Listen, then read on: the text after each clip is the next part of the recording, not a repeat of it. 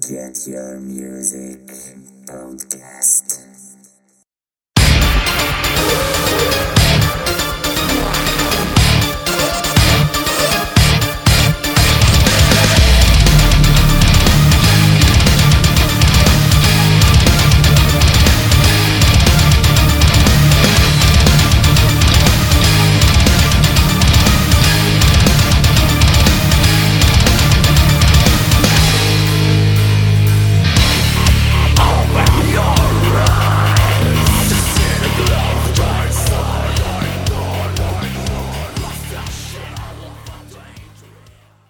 Всем привет, уважаемые подкастослушатели, любители музыки и металлхеды. Я вас приветствую на первом новостном выпуске нашего подкаста.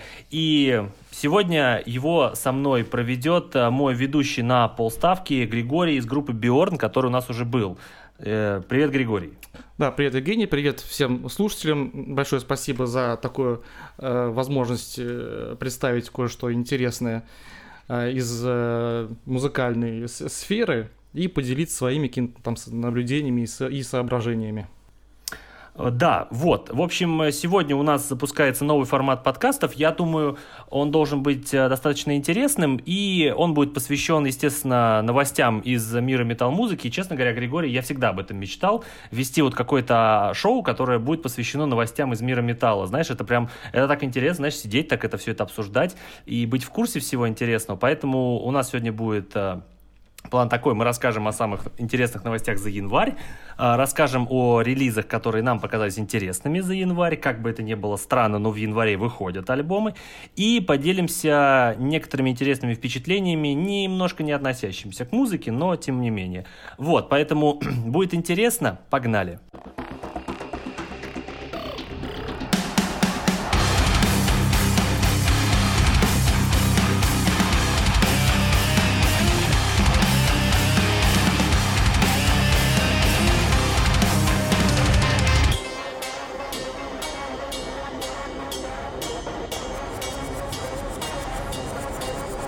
Итак, э, первая новость, которая у нас э, пришла в начале января, примерно вот когда были э, новогодние праздники, достаточно неожиданная новость, если честно, я не ждал, что так вообще произойдет.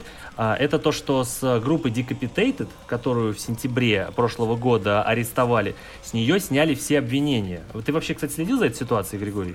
Ну, я видел там где-то на Дарксайде, там и на других порталах мелькали новости, да, что вот такое, что там было, там какие-то там, там обвинения об этом э, предъявили.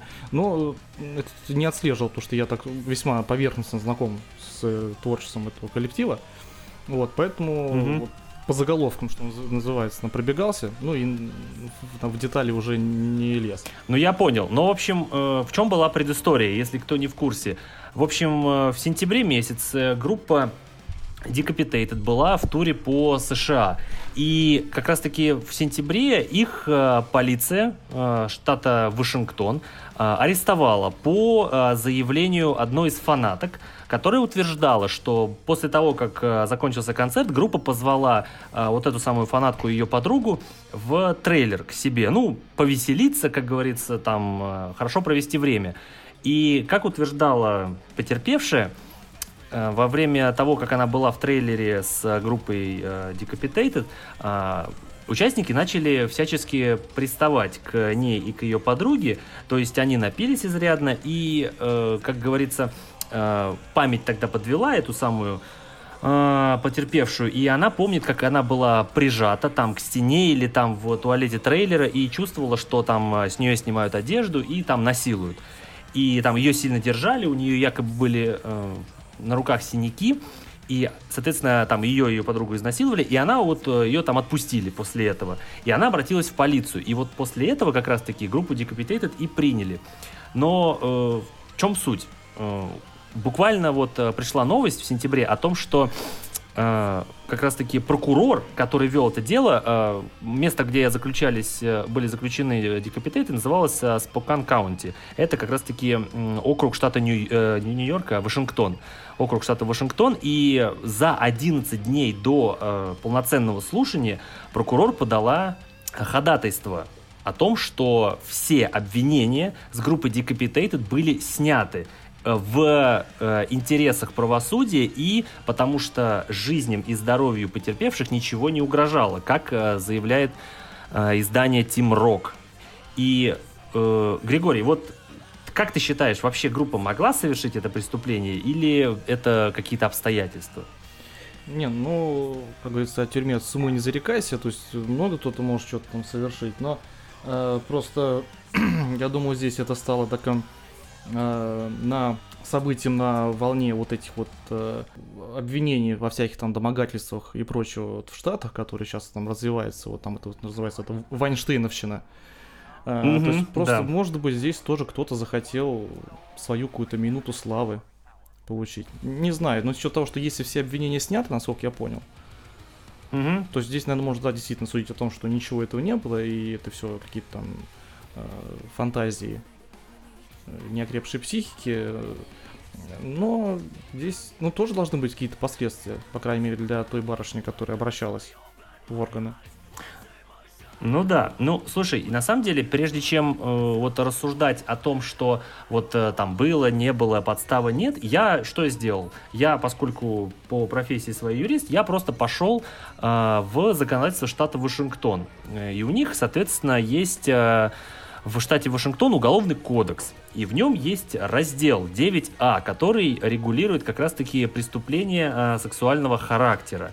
И в как раз таки в чем было конкретное обвинение группы Decapitated? В том, что они э, с- э, изнасиловали этих жертв, то есть э, это было сексуальное насилие, и с похищением, то есть они их похитили якобы и насиловали. То есть э, здесь получается, э, как говорят в уголовном, в уголовном мире, э, это квалифицирующий состав.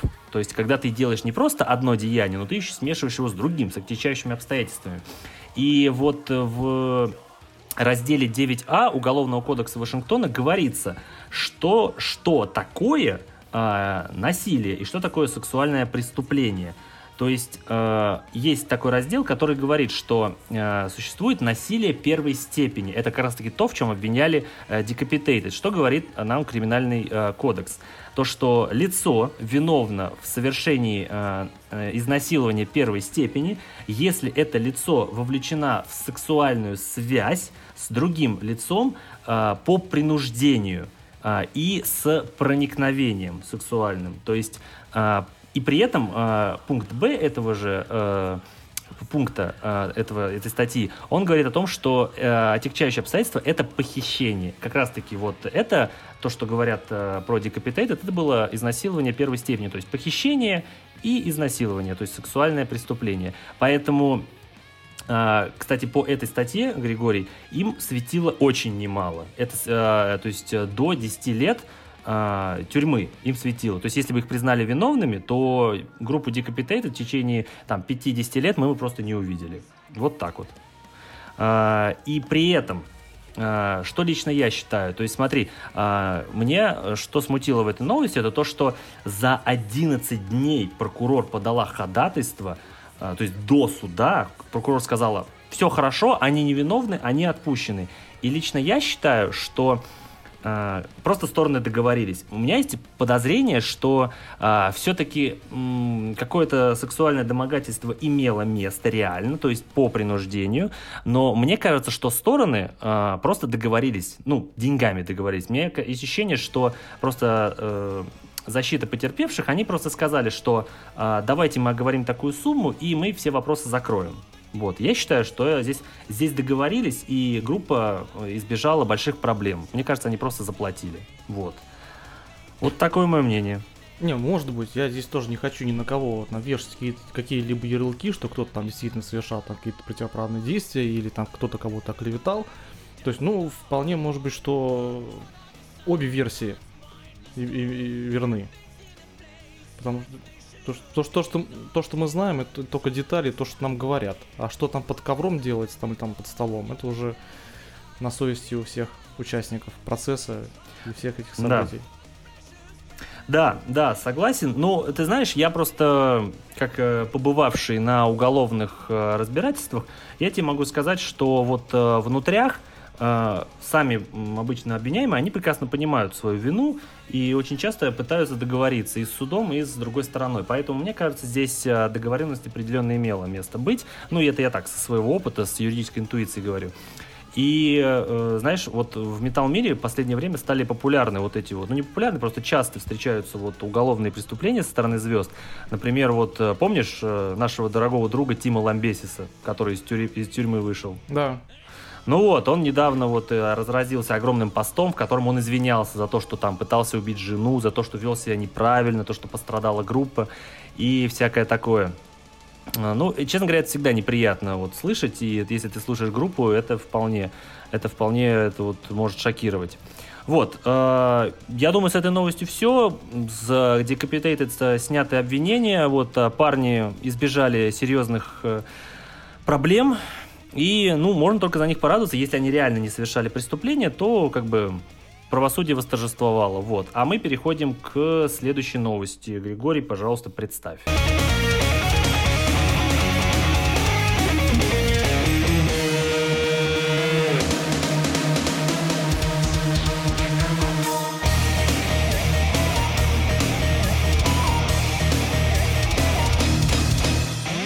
Да, ну, новость чуть э, менее кровожадная и более оптимистичная. А, Новость о том, что, ну, если кто не знает, то э, небезызвестный товарищ Брюс Диккенсон в настоящее время. а, Кто это? Кто? ну, вокалист там какой-то малоизвестной британской группы. Э. Он то ли завершил, то ли сейчас завершает промо-тур в поддержку своей эм, биографии, автобиографии. Э, What Does That Button Do? А, И в рамках тура он заехал в соседнюю с нами страну Финляндию, где э, в интервью местному э, каналу Каос ТВ э, обмолвился о том, что к настоящему моменту у него готова половина материала для сольного альбома.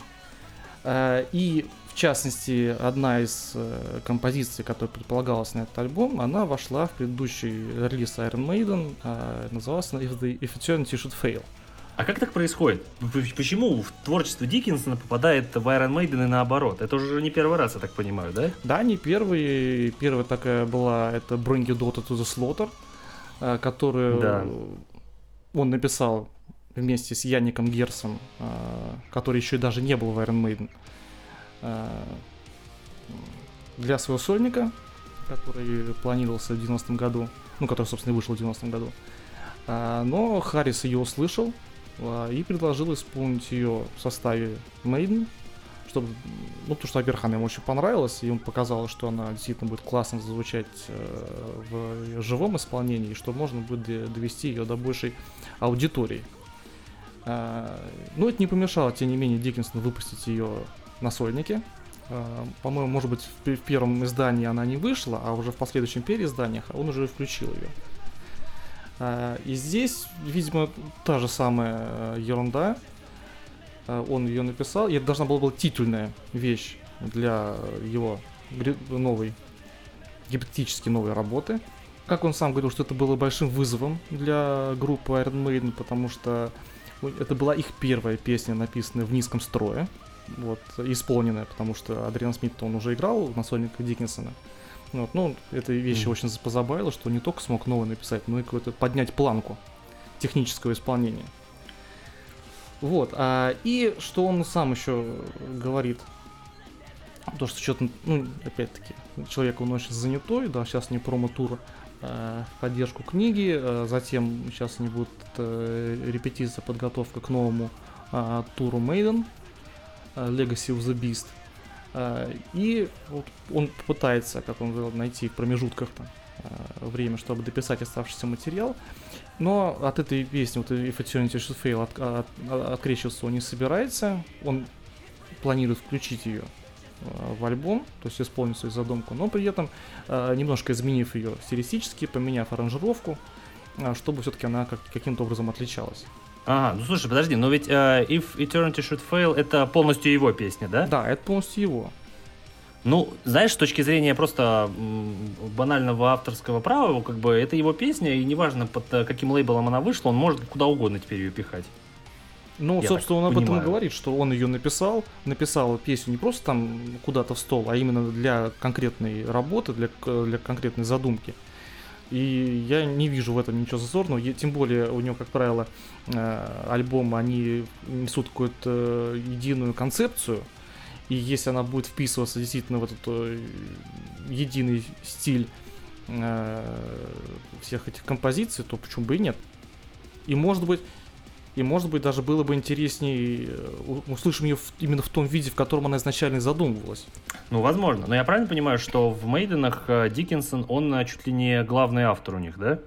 Ну, не то, что прям главный, но один из. Но в основном тексты из-под его пера выходят.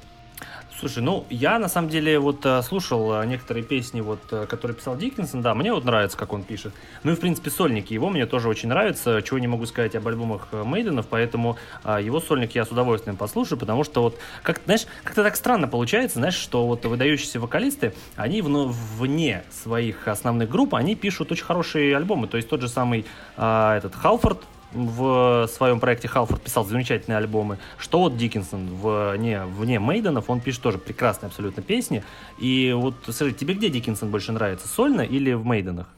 Э, Как э, автор. Ну, неважно, а автор. Ну, как автор, вокалист. конечно, как автор мне, наверное, больше все-таки нравится сольных, потому что э, у него больше ман- места для маневров, чтобы реализовать действительно свои идеи, а идеи у него очень интересные, да, если да- да- даже брать, э, да, в принципе, любой альбом какой-то не возьми, э, везде он Мгм. пытается что-то новое сделать. Если первый был во- вообще какой-то рок-н-ролльный, то последний, например, последний, потому что такой тяжеляк, э, если брать музыкальным. И э, в плане э, текстовом, текстового наполнения, то тоже он постоянно, у него отсылки к каким-то э, литературным произведениям, там какие-то, э, допустим, вот э, альбом Chemical Wedding, там вообще творчество Уильяма Блейка проходит лейтмотивом. Мгм.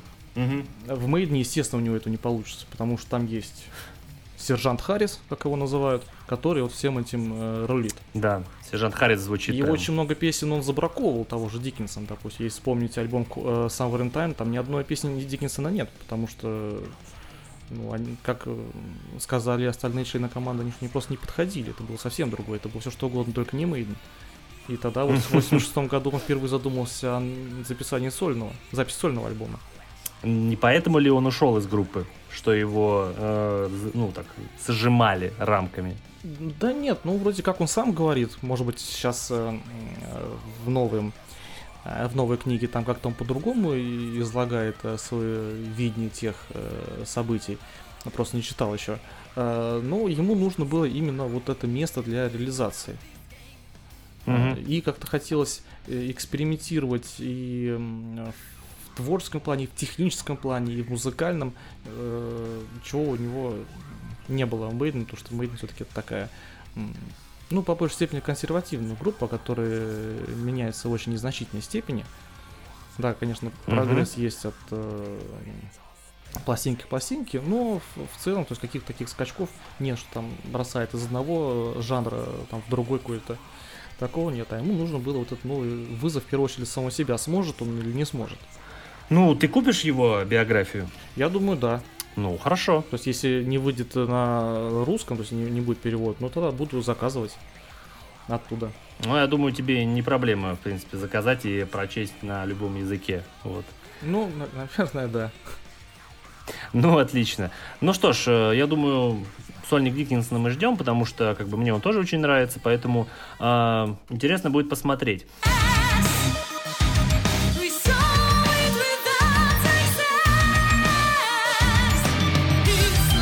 Следующая новость э, у нас касается группы Nightwish. Э, Правильно ли я помню, Григорий, что музыкально Nightwish ты не особо котируешь? Нет, ну почему? По настроению мне очень нравится, с большим удовольствием могу послушать э, там какие-то отдельные э, композиции. Ну, я помню, что по прошлому разговору ты как бы выражал респект отдельно именно Томусу Халапайнину, как вот композитору. Да. Ну хорошо, но новость, почему я ее взял, потому что, в принципе, я очень люблю группу Nightwish и как бы уважаю все, что они делают, и Томаса Халапанина. новость заключается в следующем, что А, В марте выйдет а, сборник а, Nightwish, который будет посвящен а, 20-летию группы. То есть а, вот так хоп, и 20 лет прошло с а, момента про- появления группы Nightwish. То есть а, Томас Холопайнин вот тут а, а, в а, в интервью растекся как раз таки мысль о том, что вот там 6 июля 96 года а, была та самая дата, когда вот а, родилась эта самая группа, и то, что вот они в своем вот а, городке небольшом приняли решение организовать группу из трех тогда еще человек, они играли а, атмосферную акустическую музыку под женский вокал. Ну и потом, соответственно, там полтора года спустя это все переросло в релиз их дебютного альбома, и они вот э, там завоевали адскую популярность, и вот они хотят это отметить. Но, если честно, вот я вот смотрю, а обложка отличная у сборника, а вот, э, Григорий, смотри, вот если посмотреть на трек-лист этого э, вот, э, двойного, вот двойной компиляции, шо- что здесь тебе нравится? Вот есть песни, которые ты слушаешь лично? Да, вот я прям даже специально открыл, чтобы очень мне нравится Story Time. Ну, вернее так, я скажу изначально, что мне э, нравится эпоха после Тарии больше. Да, мне тоже очень нравится поздний Найтвиш. Именно вот он такой более взрослый, что ли, и более а, масштабный. То есть после Тарии как-то они перестали играть обычный симфопавер и как-то в более какую-то масштабную музыку пошли, мне кажется. Ну, то есть я не могу сказать, что там были, как это, это было хуже, это просто было немножко иначе. И э, тоже там были замечательные альбомы и замечательные песни. Но вот так, судя по э, трек-листу, Здесь как-то очень много позднего. ну, э, да, вот я смотрю, прям что-то чуть ли не половина. Половина это позднее, и, честно говоря, для меня это удивительно, что вот они, ну, с одной стороны, хорошо, что они ценят свое позднее творчество неотделимо от старого, но если даже посмотреть сет-листы их концертов, то в основном они играют, э, ну, позднее творчество.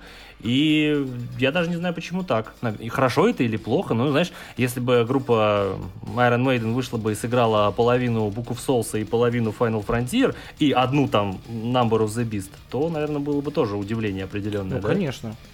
Конечно. Ну, э, здесь э, тоже, наверное, делать скидку на то, что э, вот, группа существует 20 лет, да. Вот эти старые песни, они их переиграли, ну, столько, наверное, раз, что они объективно сами от них устали. Естественно, более новые, им кажется, более э, интересными, более свежими в плане, э, может быть, того момента, который они сейчас достигли, и э, те э, идеи, планы, которые они намечают себе на будущее. То есть, может быть, по- поэтому Мгм. как-то э, можно объяснить. Но, честно говоря, вот у меня нет вот такой какой-то мысли, почему именно вот так. Потому что, ну, я смотрю, много очень э, композиций, ну, я на вскидку по названиям далеко не все помню. Н- Наверняка я их слышал, но вот пока они ни с чем не ассоциируются. Вот прям сказать, что вот однозначно вот э, там какое-то было стопроцентное попадание, ну вот, наверное, песни, ну, наверное, 4 я вот так могу выделить, которые действительно вот я бы с удовольствием и услышал живьем, и вот однозначно они бы- должны быть вот э, на юбилейном сборнике. Ну да, но э, я могу сказать, что здесь очень много песен, которые мне нравятся. Первый CD весь отличный. А, второй э, достаточно странный выбор песен, э, потому что если вот э, посмотреть, то здесь отсутствует, знаешь, э, такая великая песня. Я, может быть, неправильно смотрю, но здесь отсутствует песня Вишмастер. Это одна из самых культовых песен Nightwish, и почему-то я ее здесь не вижу. Но сборник, честно говоря, немного странноватый, потому что, э, ну, как бы, ладно, двойной сборник, хр- хрен с ним, но обычно к сборникам, знаешь, идут какие-нибудь ремастеры, там, де- это, больше демо, какие-нибудь лайвики, а здесь, как бы, знаешь, контента не очень много, и не совсем понятно, зачем ну, это насколько я нужно. смотрю, как Вот. то, что они все в ремастере идут, все песни. Не могу сказать э, прямо, потому что как бы здесь э, из-за анонса прямо этого не говорится. Вот, потому что вот э, в прошлом году Стратовариус выпустили э, сборник, который называется Best Of. Там э, где-то 40 песен, 40, Григорий, 40. И при этом э, там одна треть песен это лайвики, там э, остальная часть это сборник, но при этом они все отремастерены. Там прям, прям четко помечено, что это самый последний ремастер. Здесь я этого не вижу. И там... Есть, есть. Вот я даже сейчас открыл э, iTunes. А, а, подожди, Там предзаказ. В- в- предзаказ они открыли, да, в iTunes? что ре- ремастер. Слушай, если открыт предзаказ, то я только за. Я сейчас, кстати, его даже... Я сейчас при тебе... Григорий, сейчас при тебе прям предзакажу в iTunes. А, нет, предзаказ 9 марта написано открывается. Открывается только, да? Ну вот я зашел в iTunes, я пока не вижу. Вот, поэтому э, будем ждать. Вот, но я обязательно предзакажу, потому что, э, к сожалению, э, наши лейблы российские, они ублюдки. Потому что они вот в песни, э, которые вот с последних альбомов, а, они убрали с iTunes. То есть просто полностью. Вот. И для меня это, честно говоря, вот очень грустно, поэтому буду ждать, буду слушать, вот. Но Найтвиш всячески люблю, и Томасу Халапанину желаем счастья и здоровья, вот. Чтобы радовал нас дальше. Да, вот на офи- официальном сайте, на, сейчас на официальном сайте на Twitch написано, что весь материал отремастерен. Ну все, Да. все, вопрос снимается, вот, все. моя претензия снимается.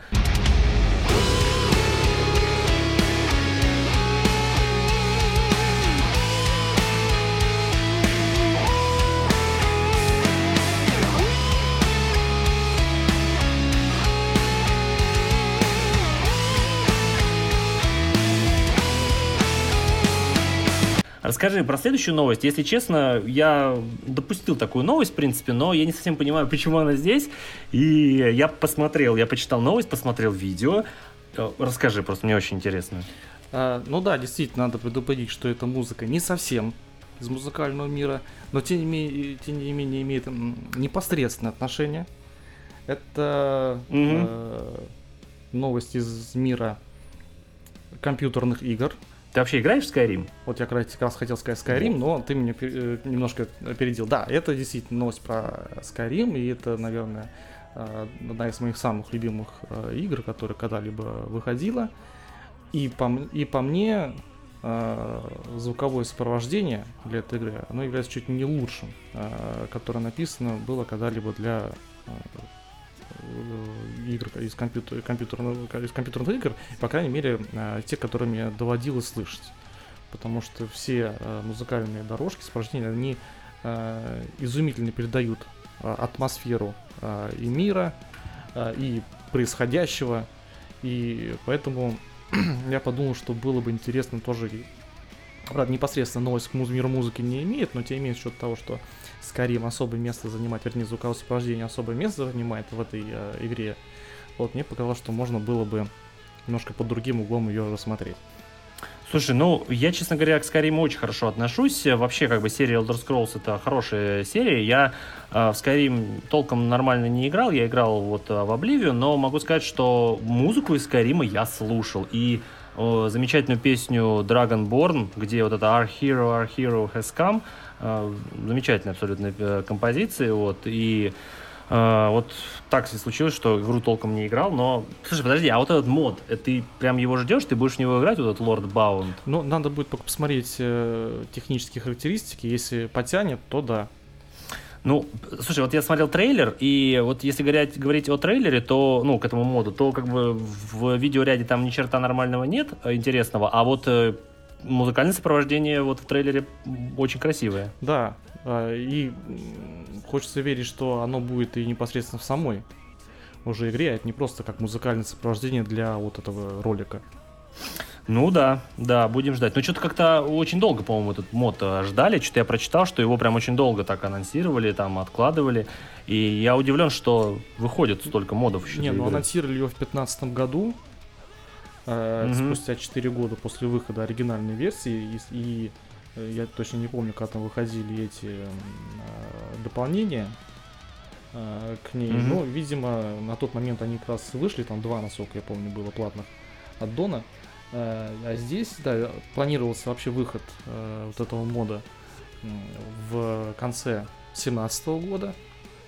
Но вот вроде сейчас отодвинули на весну, по-моему.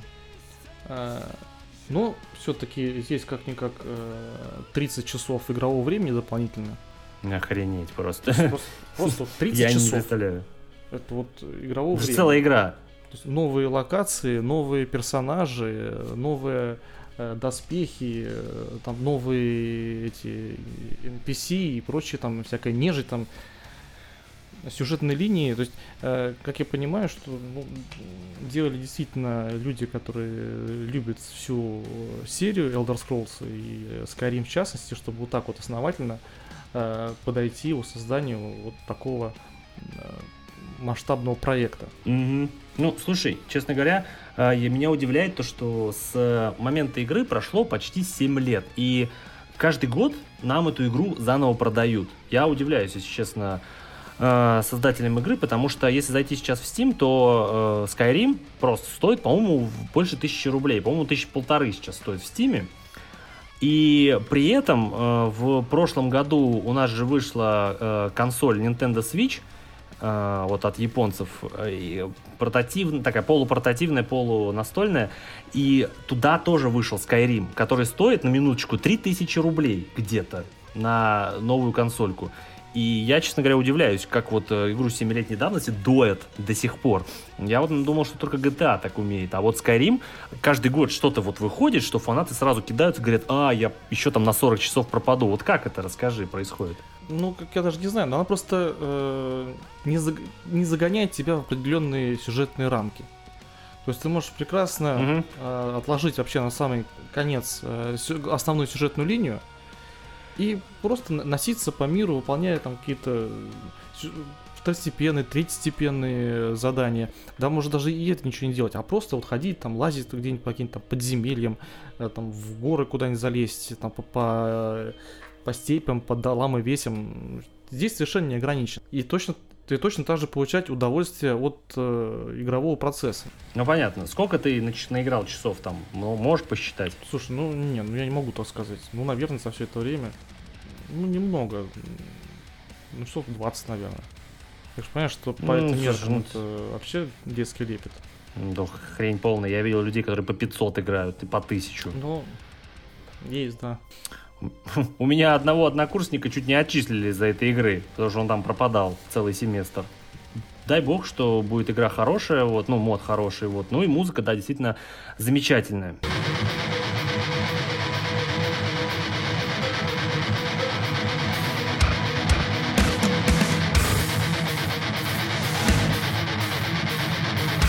Мы перейдем к следующей новости. Она достаточно короткой строкой, а, не сильно важная, вот, но как бы мне хотелось ее а, ну, как-то вот а, отметить, потому что вот мы с Григорием в прошлый раз затронули, вот группа Сатурнус, это э, группа изданий, они играют Doom, очень медленный, вот э, Григорий тогда еще шутил, что на их концерте можно и поспать, вот, э, ну, чтобы выспаться совсем и не устать. Но в чем была суть, почему я взял эту новость, потому что когда я был на концерте группы Сатурнус, там э, в качестве тогда приглашенного еще гитариста был э, один из моих самых любимых музыкантов, это Мартин Стин из группы Iron Fire. Iron Fire это такой добротный э, скандинавский павер, вот, то есть все как надо, то есть замечательный металл, вот, павер, про фэнтези, драконов, всякое такое. И вот группа сообщила, что вот э, Мартин из э, группы Iron Fire будет их э, основным гитаристом, теперь ритм-гитаристом, то есть он вошел в группу и поможет им э, выпустить новый альбом. Э, И вот у группы Saturnus с 2012 года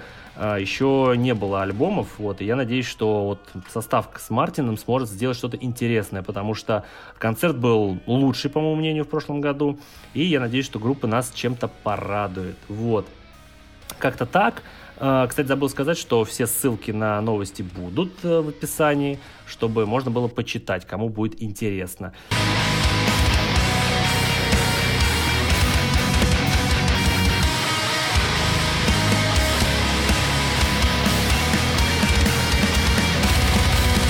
Ну, а теперь перейдем, вот, э, мне кажется, к самой интересной новости, вот, э, лично для меня в этом. Это вот Григорий сейчас нам расскажет.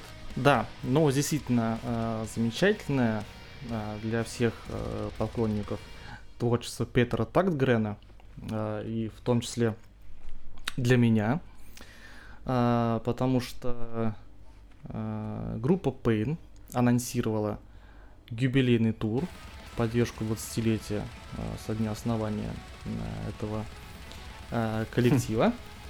И И эти 20 лет уже существуют, охренеть. При этом не обойдет, мало того, что не обойдет вниманием нашу страну, так больше того, даст еще 11 концертов Российский тур целый у группы Pain, это же охренеть можно. Да, то есть полноценных 11 э, концертов, э, все они обозначены на сайте э, организатора, это JC Sound компания. Но вот что интересно, на официальном сайте Pain я пока эту информацию подтверждения не нашел. Ну, это бывает. То есть в этих в графиках туровых пока там пустота зияет на эти даты. Это нормально. Э, Григорий, это нормально, потому что я очень часто с этим встречался. Дело в том, что э, организатор с группой э, договаривается сильно заранее, и организатор первый об этом объявляет, а группа уже потом об этом объявляет. У нас тоже такое было, что там, когда In Flames или Dark Tranquility приезжали в Россию, то об этом сначала говорил организатор, вот, а потом уже сама группа да, доводила это до фанатов. Поэтому нормально. Я раз объявили, значит так не, и будет. тем более тоже здесь никаких претензий и вопросов нет к данному промоутеру, потому что, вернее, организатору концерта, потому что JC Sound довольно-таки известный и крупный а, игрок а, в музыкальной индустрии, и очень многие интересные группы они привозили, в том числе и Pain они привозили, и Hypocrisy привозили, и Agona Apes постоянно с ними катается, Хэллоуин, Фантазия. Ты видишь сейчас их э, официальный сайт? Ты сейчас сидишь на их официальном сайте? Э, Кого? Ну вот, а, JC Sound у тебя сейчас открыт? Нет. сайт? Ну вот смотри, открой и вот а, по ссылке Pain и просто посмотри на правый, э, правый столбец на сайте и просто посмотри, кто, кого они везут. И если честно, это охренеть. Вот я, э, честно говоря, вот только это аплодирую тому, кого возит этот э, организатор. Да. Здесь у нас Сатирикон, Эльвейти, Кредлы, Хэллоуин э, с единственным реюнион-концертом в Москве, а, Гуана Эйпс. То есть это очень, очень крутые команды. Очень. Да, они же и Blind Guardian привозят постоянно, насколько я помню.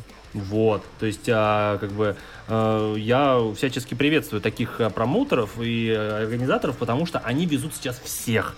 Григорий, сейчас в Россию везут всех. Ты заметил, что в России сейчас едет нереальное количество групп э, иностранных? Такого, по-моему, никогда не было, как за последние два года. Ну да, очень много всяких интересных. Да, слушай, ну, чем, мы с тобой на Пейн пойдем? Ну, я на сегодняшний день собираюсь. С учетом того, что предыдущий э, концерт, там, он был в прошлом или позапрошлом году, а, пропустил. Вот, а тем более здесь, если будет э, сборная солянка со всех альбомов, лучшие композиции, я думаю, это надо обязательно сходить. Согласен. Ну, я, слушай, я тоже, в принципе, не против. Я думаю, невеста моя тоже не будет против. Я думаю, мы все пойдем и потом расскажем о том, какой был концерт. Ну, э, у тебя как- какой любимый альбом у Пейн вообще?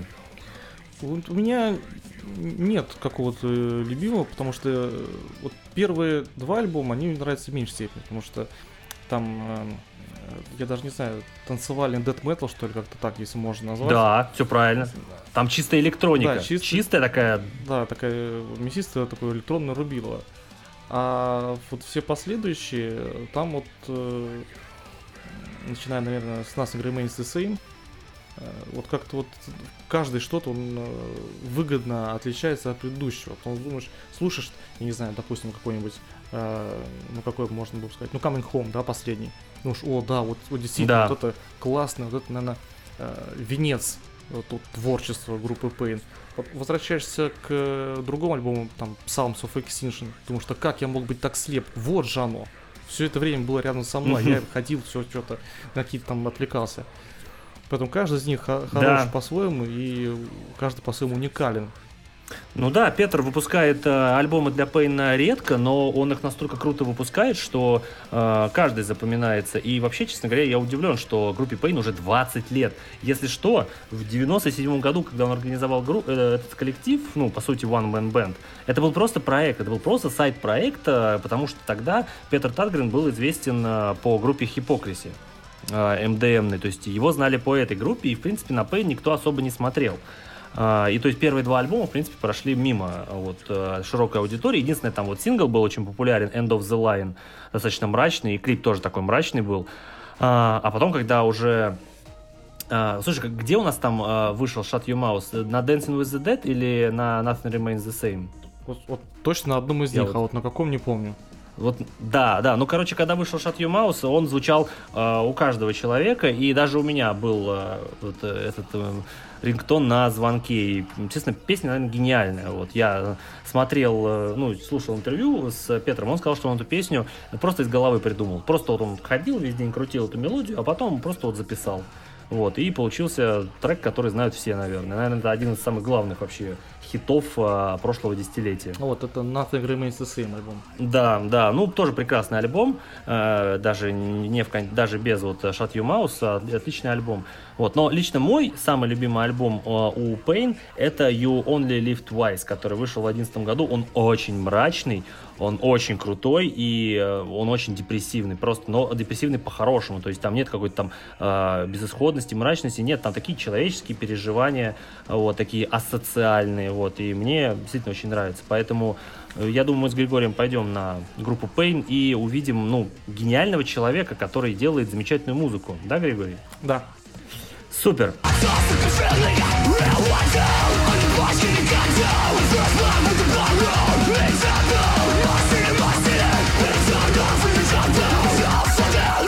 Э, Переходим э, к следующей новости. Э, Я взял эту новость, честно скажу, только потому, что они трубили на каждом шагу. Я так понял, любой пук групп типа Judas Priest и Iron Maiden, он, наверное, разлетается моментально по, по СМИ. Э, Скажи, ты послушал вот э, сингл новый у Judas Priest? Да, это, это который вот э, Lightning Strike, да?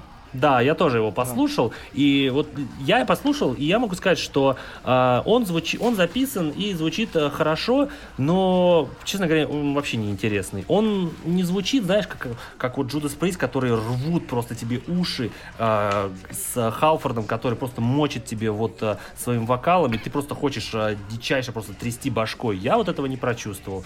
Э, лично для меня сингл очень мимо прошел. Вот, и как бы вот так.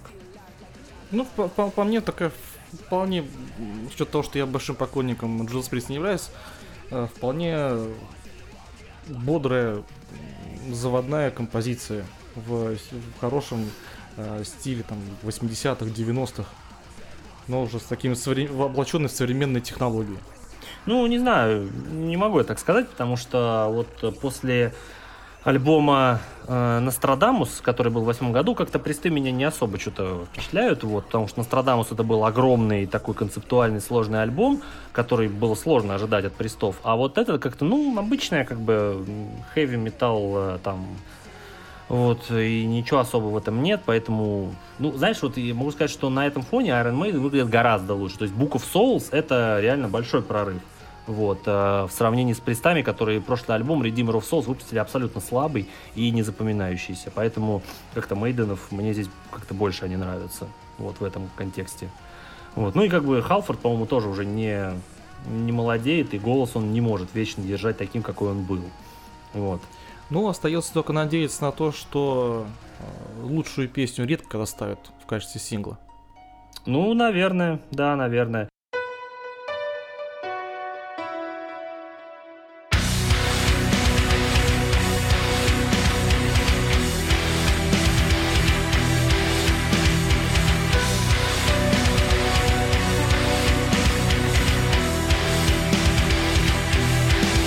Хорошо, давай обсудим следующую новость. А, Я когда ее прочитал от тебя, я, честно говоря, с одной стороны удивился, с другой стороны нет.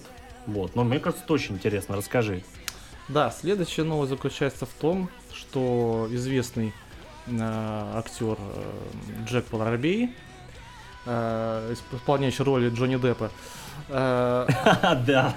он вполне возможно э, будет э, гитаристом в группе э, Брайана Уорнера, также известного как э, Мерлин Мэнсон. Ты не шути, ты же так не это. Я сейчас офигел, какой думаю Брайан Ворнер. Кто это такой вообще? Я даже забыл, что его так зовут. Ну вот. Э, И эм, сам Мэнсон недвусмысленно об этом намекнул в своем твиттере. Вполне может быть такое. И, ну, как известно, э, никто из них не скрывает, что они э, очень большие друзья, причем с детства. Потому что они, насколько я понял, э, родились и выросли где-то поблизости, то есть знакомы там вообще чуть не с пеленок. И приблизительно, приблизительно одновременно они организовали свои первые музыкальные группы.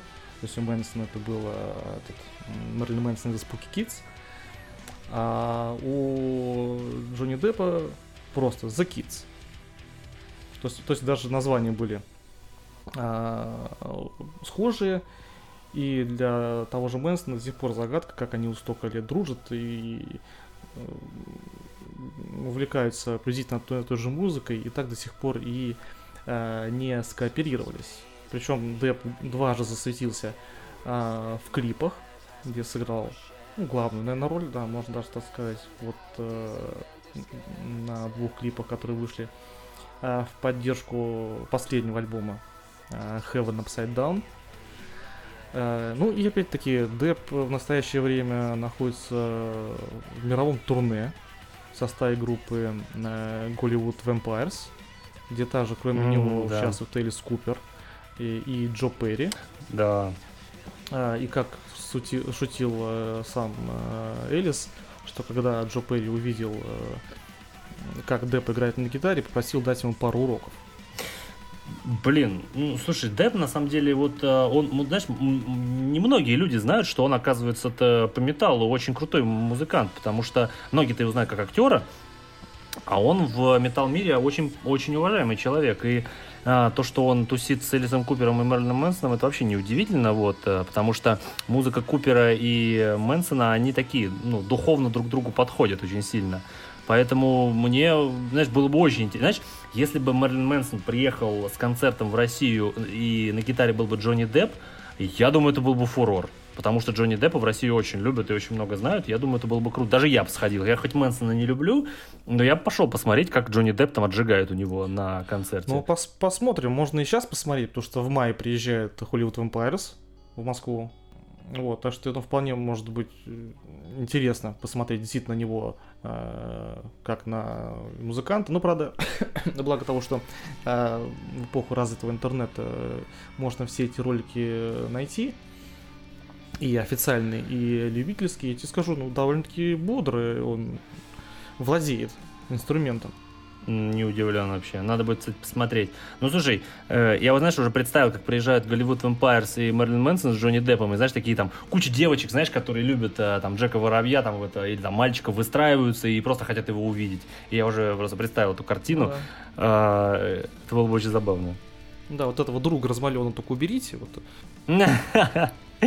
Да, но знаешь, вот если бы Мэнсон, э, не Мэнсон, этот, а Джонни Депп вышел бы на сцену в э, виде Джека Воробья, это было бы вообще офигенно. Вот просто вот, это было бы очень классно. Вот я бы с удовольствием это посмотрел. Ну или этого. Вот. Ну, это так. Эдварда руки-ножницы. Правда, там тяжело играть. Ну или Чарли, э, э, шоколадная фабрика, вот этого Ну героя, да, который он играл. да. Вот.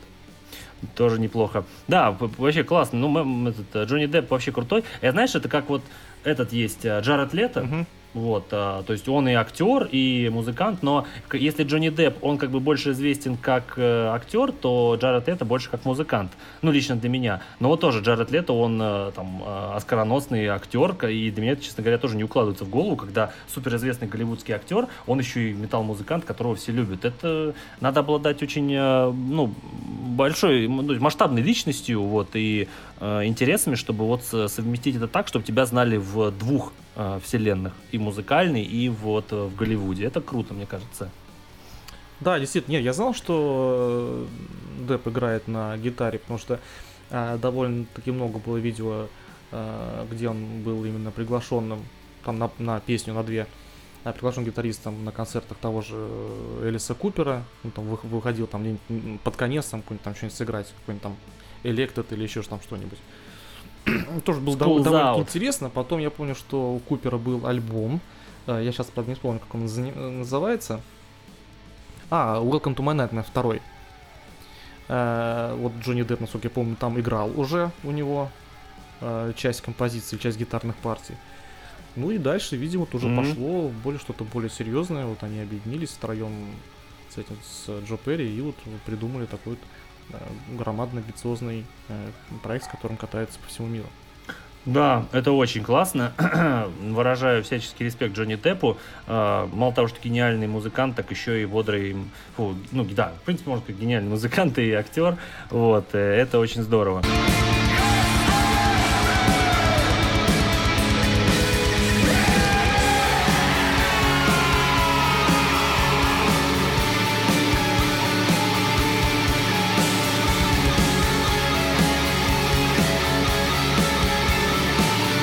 Перейдем к следующей новости. Э, новость, э, знаешь, из разряда «Замечательно, а зачем?». Э, давай так сразу. Тебе нравится группа Immortal? Слушал ли ты Нет, их? не слушал, но знаю. Вот ни одной, ни одной песни не слышал, но знаю. Ну, понятно. Ну, как бы все знают, что Immortal это такие вот э, иконы Блэка, э, там, или, не, или уже не Блэк, кто как бы, кто как уже считает. Вот, но факт это фактом, что... Да, де- может, и не иконы. Может, да, и не иконы вообще, да, кто это такие. Но суть в том, что вот они объявили о том, что они завершили работу над э, девятым студийным альбомом, который стал первым с 2009 года. Это вот э, последний их альбом был All Shall Fall в 2009 году выходил. Я помню, я его еще слушал. Это был последний альбом с э, Абатом. И вот э, э, там вот после того, как а, Абат ушел, э, остались вот э, гитарист э, Димонас и драмер Хорк. И, кстати, вот я, кстати, был на концерте Immortal, я видел и Абата, и Димоназа, и Хорга. Это было офигенное трио, которое рубило балыкуху просто супер крутую. То есть это группа, которая э, звучала в 90-х э, очень по-новому, очень новаторски. А потом как бы немного сместила свои там э, вкусы и интересы, но по-прежнему остаются одной из главных э, балыковых групп для меня лично. Но Понимаешь, Григорий, в чем суть этой новости? А, казалось бы, группа Immortal, а, культовая там, а, группа, которая там известна в всем мире, говорит, что завершила в первые за 9 лет а, альбом. А, но тут и возникает проблема. В 2015 году а, их а, гитарист, а, вокалист и лидер, и основной композитор песен а, а, которого в миру зовут а, Ольви и Керна, а, он покинул группу и организовал группу по собственным названием Аббат. Вот. И э, я вот почему сказал, что новость из разряда замечательно, а зачем? Понимаешь? Вот э, представь, э, представь ситуацию. Э, есть э, группа Эдгай. Ее возглавляет э, Замет. И вот он уходит и организовывает одноименную группу Замет. И остается Эдгай без него. У тебя какое будет, скажи, вот ощущение после этого? Ну, неоднозначно, но интересно. Ну, ты понимаешь, что как бы в группе Авантазия и Эдгай главный человек это замет. И если он уйдет и останутся э, куча музыкантов, которые не являются как бы э, ни основателями, ни основными композиторами, то возникнет вопрос, а зачем? Вот. Не, ну вполне закономерный вопрос.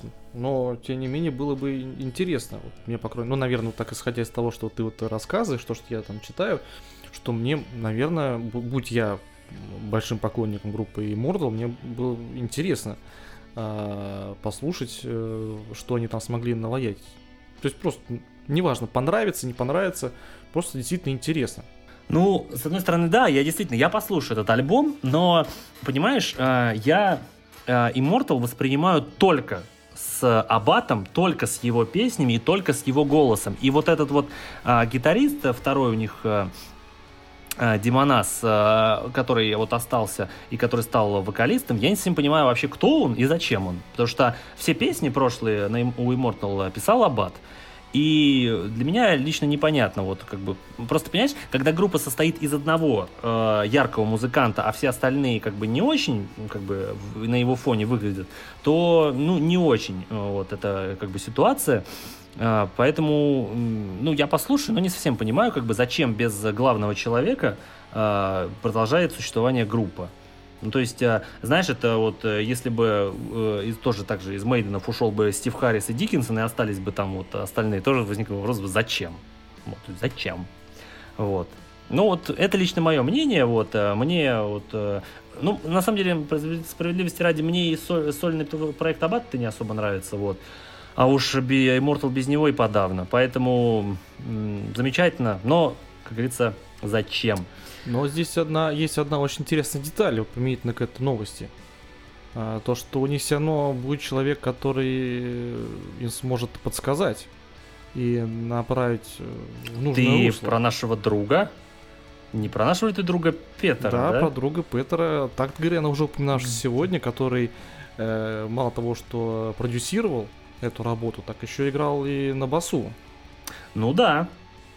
Да, э, Татгрин, он вообще э, известный деятель э, в балыковом мире и известный продюсер, поэтому я думаю, из-под его пера выйдет, ну, очень круто звучащий альбом. В этом я не сомневаюсь. Вот, потому что у него, как и у, ну, ни у кого другого, огромный опыт в этом. Поэтому Ну, хотя бы ради этого стоит, да, послушать альбом, но я абсолютно не верю а, в эту группу без Абата.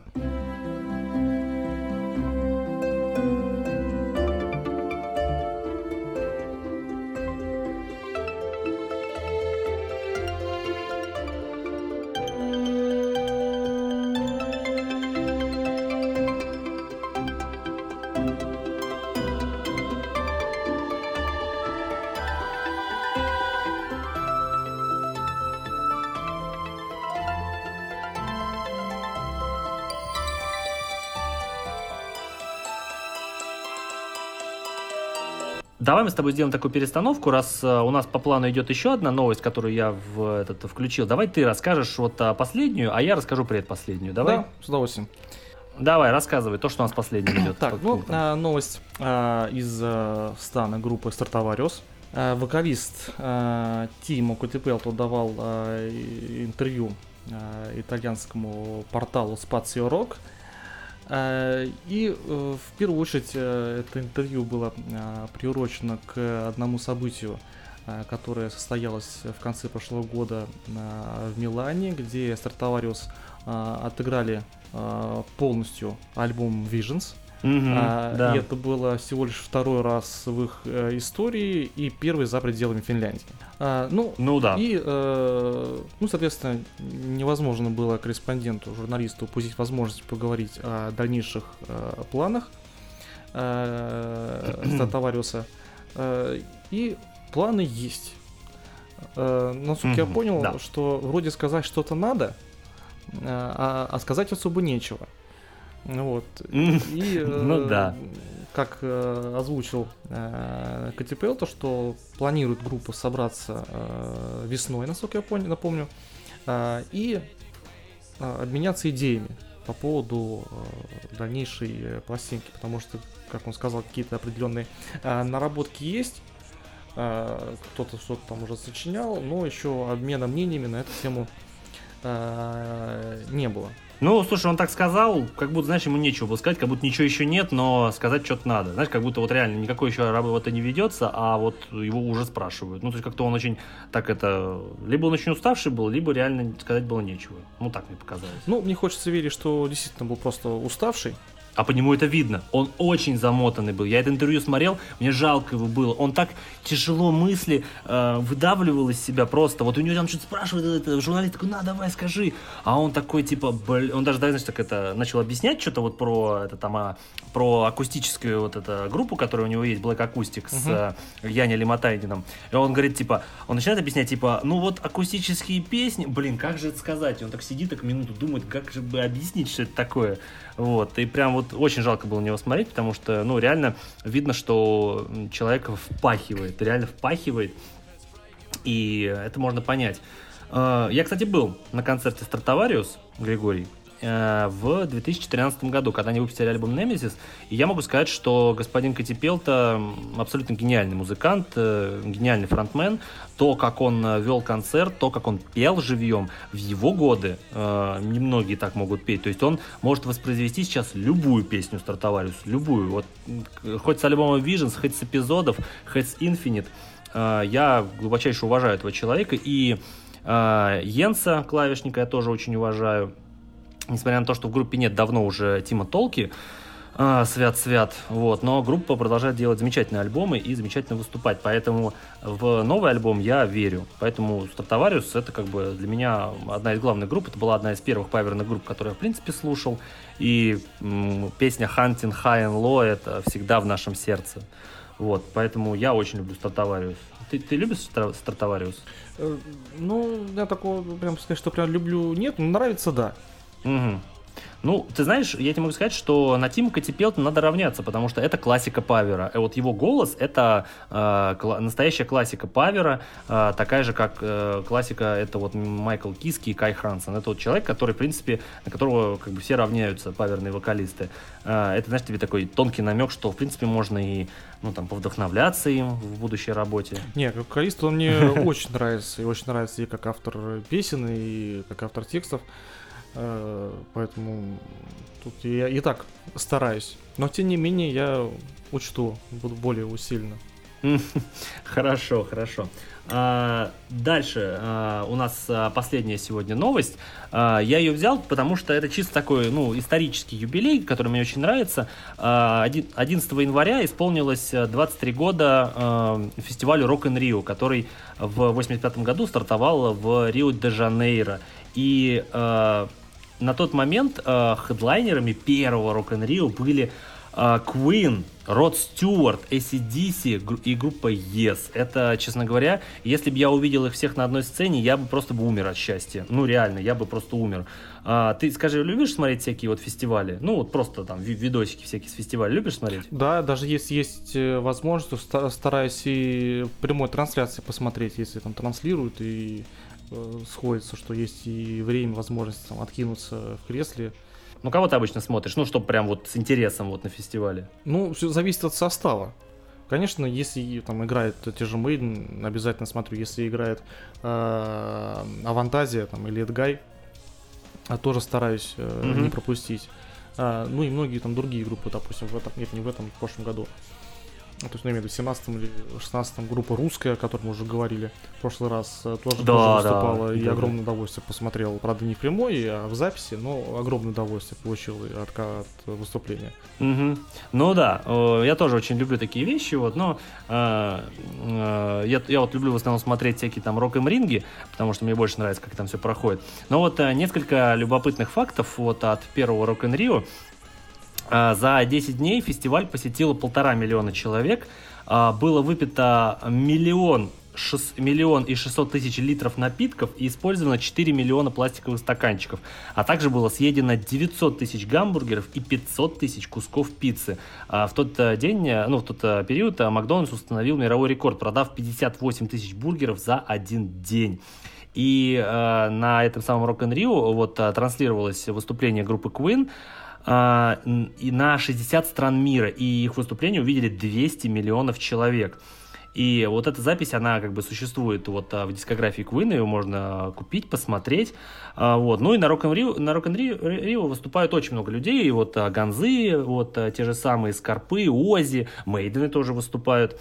Вот. И сейчас вот фестиваль проходит а, каждый год, и он проходит не только в Бразилии, вот как может показать, он и в Лиссабоне проходил, и в Мадриде, и в Лас-Вегасе. Поэтому фестиваль имеет э, ну, большое значение в мире рок-музыки. И я всячески люблю этот э, фестиваль. Очень часто смотрю. В основном я смотрю там, ну, Гонзов. Очень интересно, вот. Но мне вот нравится. Вот по- побольше пускай будет таких фестивалей. Вот, а, ну что, а, на этом у нас а, новостной блок у нас закончен. А, Сейчас мы перейдем к самым интересным релизам за январь.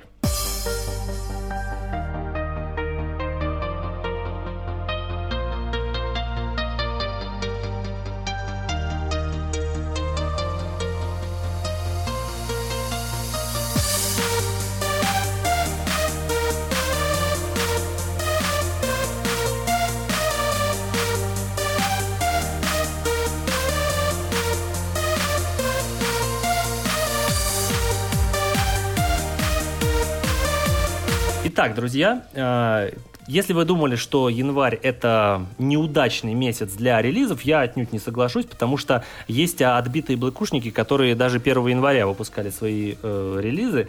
Но э, вот мы с Григорием подобрали 6 релизов за январь, которые нам показались интересными. А, Первый релиз э, это группа Watain э, и их альбом Trident Wolf Eclipse. Кстати, как говорил их вокалист, э, это название надо читать тремя отдельными словами, потому что они как бы э, собой концепцию альбома ну, вот, э, являют. И я могу сказать, что вот э, Watain я очень люблю. Вот в Блэкушном мире это одна из самых моих любимых э, групп. Э, и вот я всячески люблю э, Black. Вот, Григорий, тебе нравится вообще Black как жанр? М, Ну, под настроение определенно, да, могу с удовольствием послушать. Есть даже отдельные коллективы, которые э, я отслеживаю. Это Дима, Дима Бургер и Бегемот. Вот здесь, конечно, могут ну да. поклонники э, True Black сейчас э, выключить или раскурочить э, то устройство, на котором они э, слушают данный э, выпуск, но тем не менее. Ну, я могу сказать, что этот выпуск лучше не выкладывать э, в трушных пабликах, потому что нас загрызут за, просто за такие слова. Бегемот и Крыдлов вспомнил, что, вообще, что ли? Ну, в общем, я вот что хочу сказать про релиз Ватейн. Во-первых, это стал первый релиз за э, за 5 лет э, у группы. Последний раз они выпускали э, альбом в 2013 году Wild Hunt.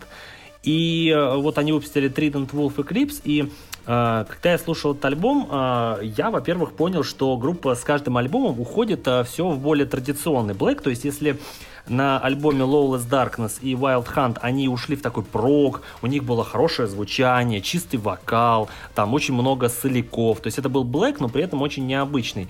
А это такой более традиционный блэк, но вот чем мне нравится у Ватейн, то что они, во-первых, очень скоростные, и у них всегда э, классная атмосфера, у них классные гармонии, мелодии, и это все очень круто звучит, и это все звучит не как позерство, это звучит как нормальный, реальный блэк. Поэтому альбом я прослушал очень много раз, он, благо, не очень большой. А, Я его купил сразу же, как только он вышел, и альбом прекрасен. Он э, злой, он атмосферный, он очень э, такой сатанинский, и клип на песню Nuclear Alchemy очень тоже крутой. Поэтому мне альбом очень понравился. Григорий, ты вот его послушал, тебе как он вообще зашел? Да, я послушал, и мне показалось даже довольно-таки интересно. Ну и, соответственно, для того, чтобы получше узнать группу, я и покопался там в предыстории.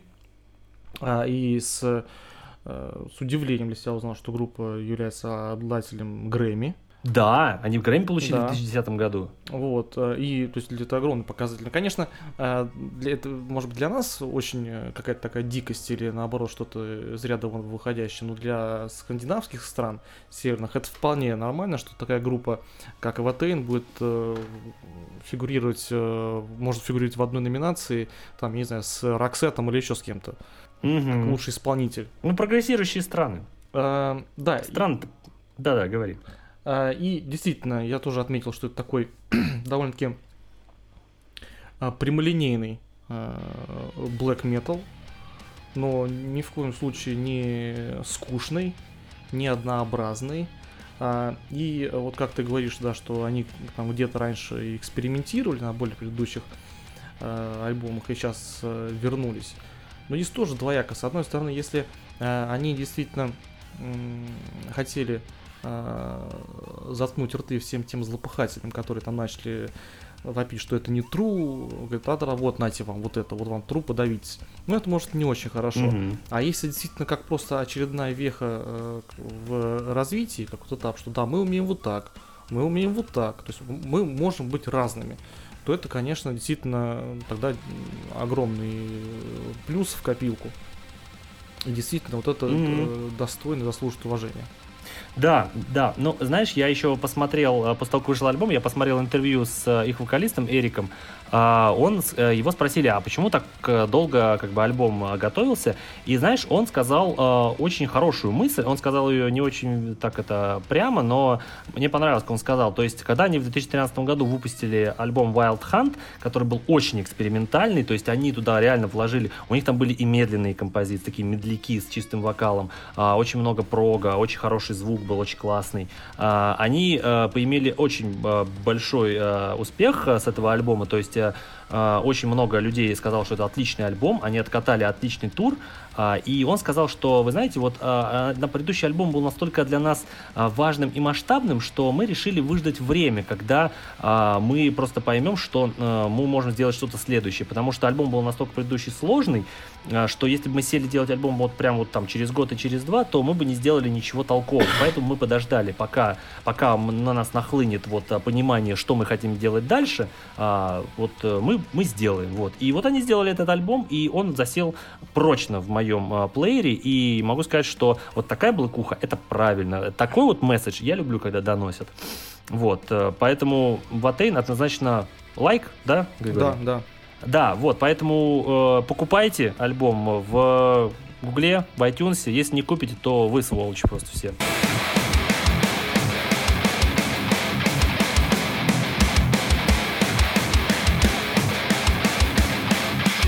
Дальше у нас альбом э, идет э, от замечательной группы Orphaned Land.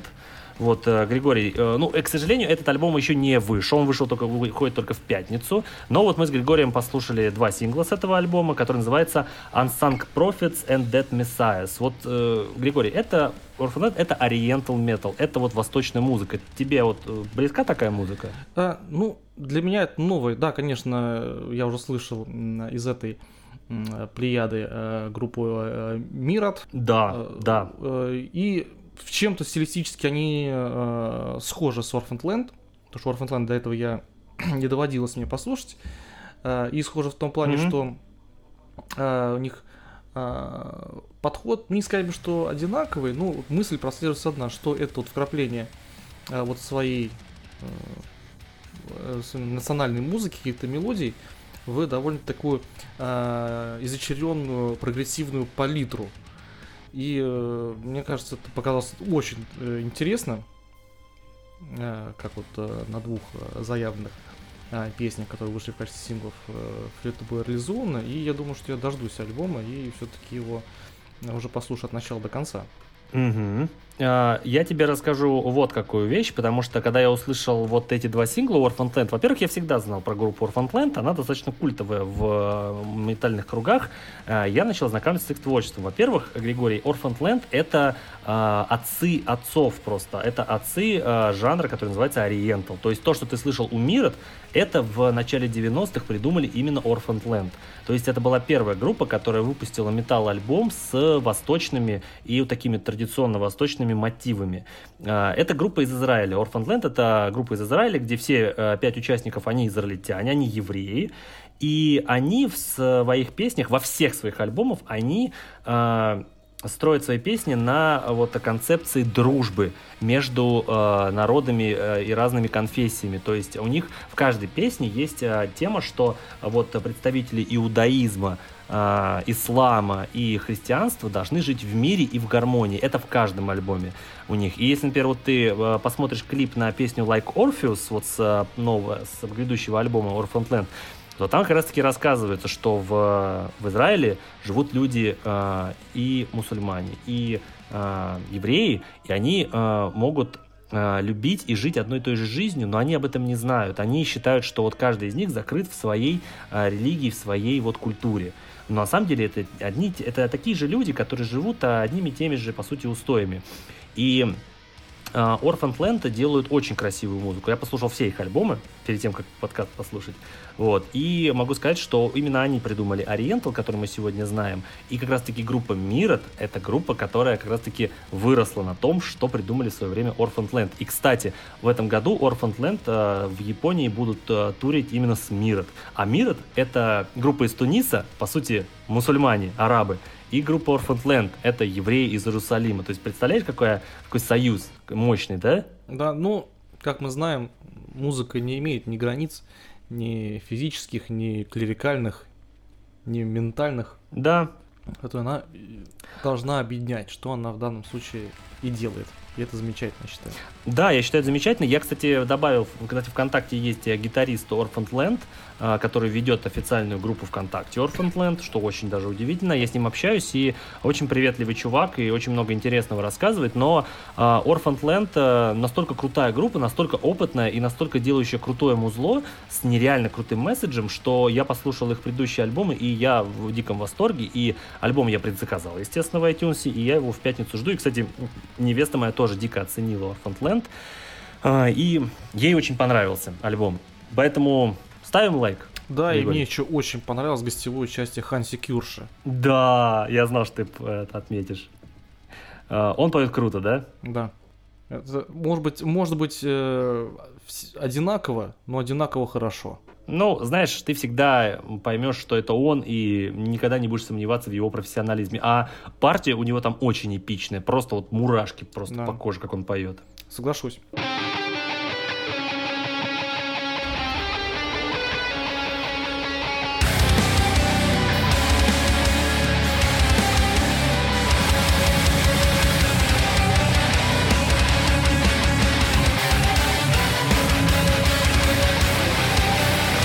Следующий у нас релиз, э, это э, релиз от э, очень известной всем группы, это Black Veil Brides. их альбом Veil, который вот вышел в январе совсем недавно. И это, кстати, тоже, как и в случае с Watain, и как и в случае с Orphaned Land, первый за пять лет альбом группы. Вот такая вот Такая вот э, закономерность. Вот, Григорий, расскажи свои впечатления от прослушивания Black Veil Brides. А, ну, не сочти за дерзость или за грубость, хотел тебя немножко поправить. А, именно в произношении названия альбома, что, как сказал певец э, этой группы, э, Энди. Бисак, да, что это латынь, поэтому он называется Валя. Валя, да?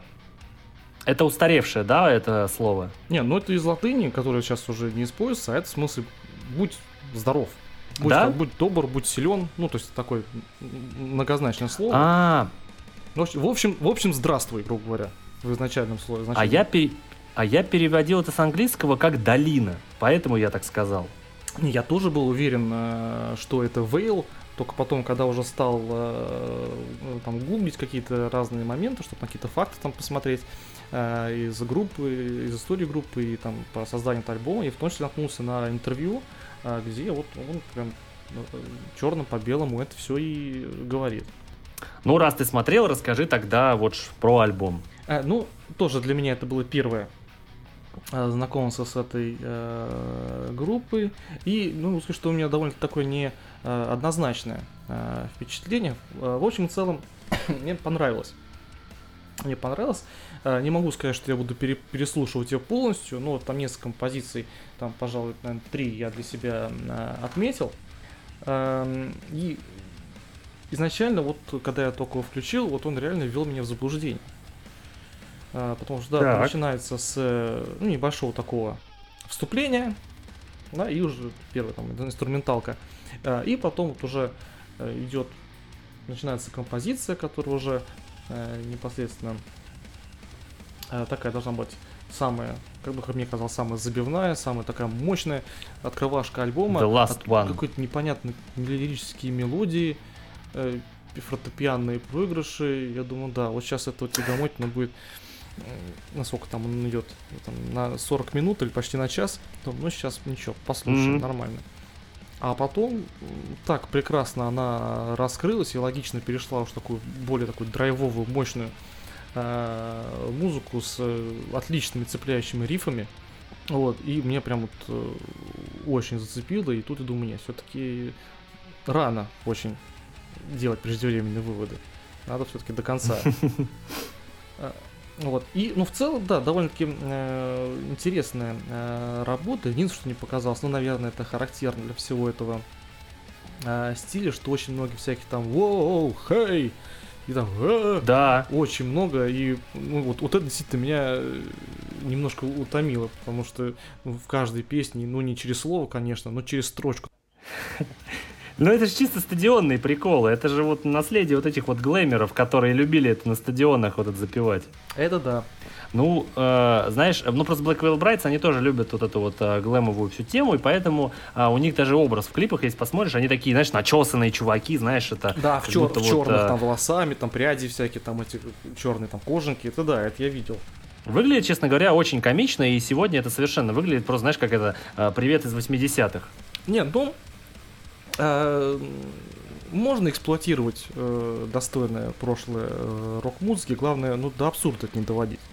Ну, они, к сожалению, немножко это доводят, вот, но я тебе могу сказать, что вот, э, несмотря на то, что они играют вот такой вот, знаешь, а, рок, такой, знаешь, глэм-рок, я чем удивлен, вот то, что ты сказал, да, что в их композициях, вот а, их вокалист Энди Бисрак, он пишет нереально крутую оркестровую часть, то есть э, песни наполнены отличными проигрышами клавишными и оркестрами. Вот это для такой музыки, честно говоря, удивительно.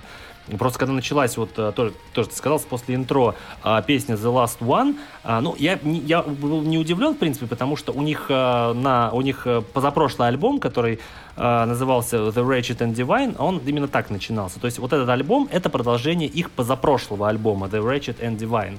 И здесь, в принципе, все логично было. Но что мне порадовало в этом альбоме, это то, что каждая песня имеет супер а, цепляющую и запоминающую мелодию. То есть а, припев и мелодии очень запоминаются. То есть это настолько а, быстро, бодро и не тягомотно, что альбом проходит просто моментально. Я его за один день прослушал 10 раз, когда вот его только первый раз услышал. И мне кажется, это а, огромный плюс группы, то, что они каждую песню делают, знаешь, такой вот развлекательной песни, которая запоминается и бодро слушается. Я думаю, это не каждый умеет делать так, чтобы каждая песня тебе прям вот эмоционально бодро вот э, слушалась. Вот. Не, ну я тоже соглашусь, но правда, все-таки я немножко а, слукавил, сказав, что я не, а, не был знаком на момент прослушивания альбома, все-таки клип я видел на песне Wake Up. То есть приблизительно м, представление у меня было, ну весьма такое смутное, потому что там песня идет там, две, две с небольшой минуты. Вот, а, ну, оно совершенно не испортило э, впечатление, и э, уже прослушав ее уже в составе э, данной пластинки, он сказать, что довольно-таки интересная и сильная работа. То есть, ну, Да. надо, чтобы она немножко так осела, то, чтобы эмоции утихли, и потом вот я, может быть, еще дам им шанс. Может быть, там другие какие-то а, более ранние работы а, заценю. Я тебе советую послушать их позапрошлую работу, которая называется The Wretched and Divine. Это большой концептуальный альбом, в нем что-то 30 композиций, половина из которых это интрошки. Вот, но это очень крутая работа, вот, э, я думаю, тебе понравится, вот, э, потому что это такое веха их творчества. И, кстати, будет интересно, Григорий, если мы с тобой в конце года будем записывать итоги, э, попадет ли что-то из января в наши с тобой топы? Да, было бы Вот. интересно. Мгм. Ну хорошо, давай сейчас у нас будет э, перебивка и перейдем э, еще к нескольким релизам.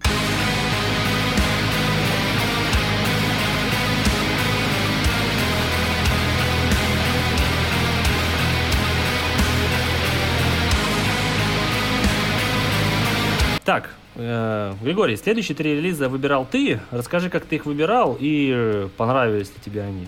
Ну, выбирал я их очень просто, с учетом того, что ни одна группа, которую я слушаю на постоянной основе, не выпускала никакие а, альбомы или какие-то там, знаю, тизеры и прочие а, вещи.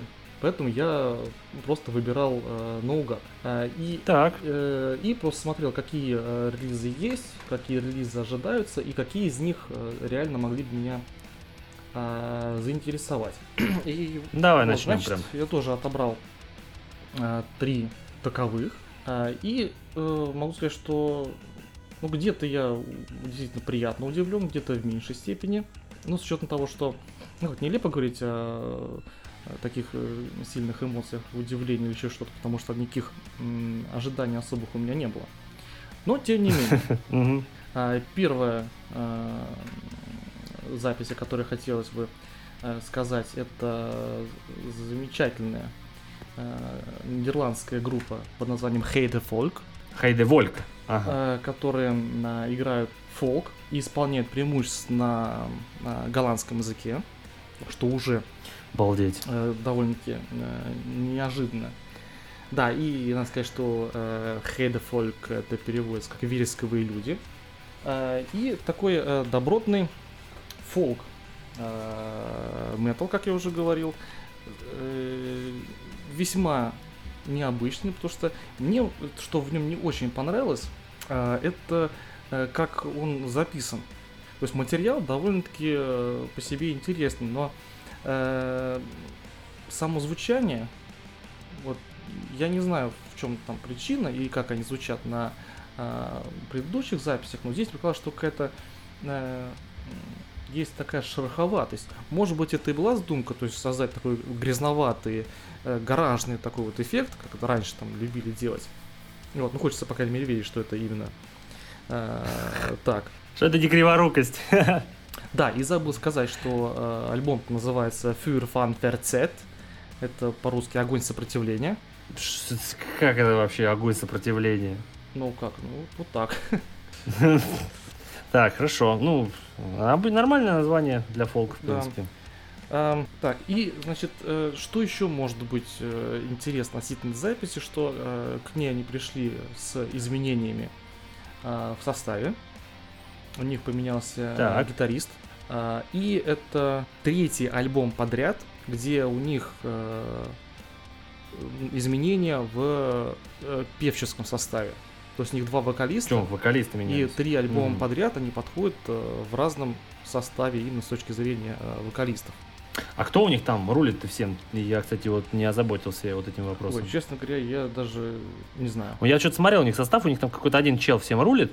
Вот, если честно, вот что-то в э, фолковых группах это нормальная тема, потому что вот э, наши э, популярные чуваки Эльвейти, у них э, состав меняется постоянно. У них там вокалист один остался как бы сначала, а все музыканты остальные, они чуть ли не там не каждый там, год-два года меняются. Вот, поэтому то, что здесь это произошло, я абсолютно не удивлен. Вот, ну, э, я вот послушал э, этот альбом, и я тоже первый раз эту группу слышал, но вот, знаешь, как бы меня коробило вот здесь, это то, что лично по мне показалось, что альбом, а он э, немножко вторично слушается, потому что я вот как-то после э, всяких э, там, Эльвейти э, и Карпиклани, вот поздних их работ, я как-то, знаешь, так был воодушевлен как бы всем этим полк- фолком. Я еще там Паган э, вот э, очень много слушал. И вот как-то этот альбом я послушал, и вот ты говоришь, что он немного грязновато слушается. Да, это и так и есть, но я это воспринял как-то не очень позитивно, поэтому альбом слушается, неп- как материал слушается неплохо, но относительно качества его записи звучит немного вторично и так вот, знаешь, так средний. Ну, мне так показалось, что он такой, ну, средний звучит как бы и нормально, в принципе. Не, а Вот, поэтому... Мне, знаешь, не удалось так немножко абстрагироваться от других коллективов, которые исполняют в этом жанре, от тех же Крапеклани, там, Зефиромов, там, или Элвен Кинга. И ты знаешь, как-то вот если вот это все вот убрать, а вот оставшись в таком Так. а, информационном коконе, да, э, и вот только наедине с Хейда Вольком, то очень даже вполне интересно получается. То есть, то Так, есть если хорошо, убрать хорошо. сравнения, Мгм. а, да, что еще интересно, да, как я уже говорил, что преимущественно все песни у них на, м, а, нидерландском, но вот есть две композиции на английском. И самое интересное, что Мгм. а, в качестве бонуса а, к альбому они выпустили одну из них на голландском. На голландском нам мне понравилось больше, нежели на английском. Что для, для меня не- неожиданно. А, ну, тем не менее. Я бы рекомендовал послушать, не, не невзирая на вкусы. Просто, во-первых, что-то можно, всегда э, можно э, интересно узнать что-то новое. А там, глядишь, вдруг Мгм. и понравится. Да, ну, в общем, э, кто любит э, фолк, э, слушайте обязательно, потому что, ну, как бы в фолке, знаете, плохого узла не бывает, потому что все это всегда бодро, забойно и очень-очень классно.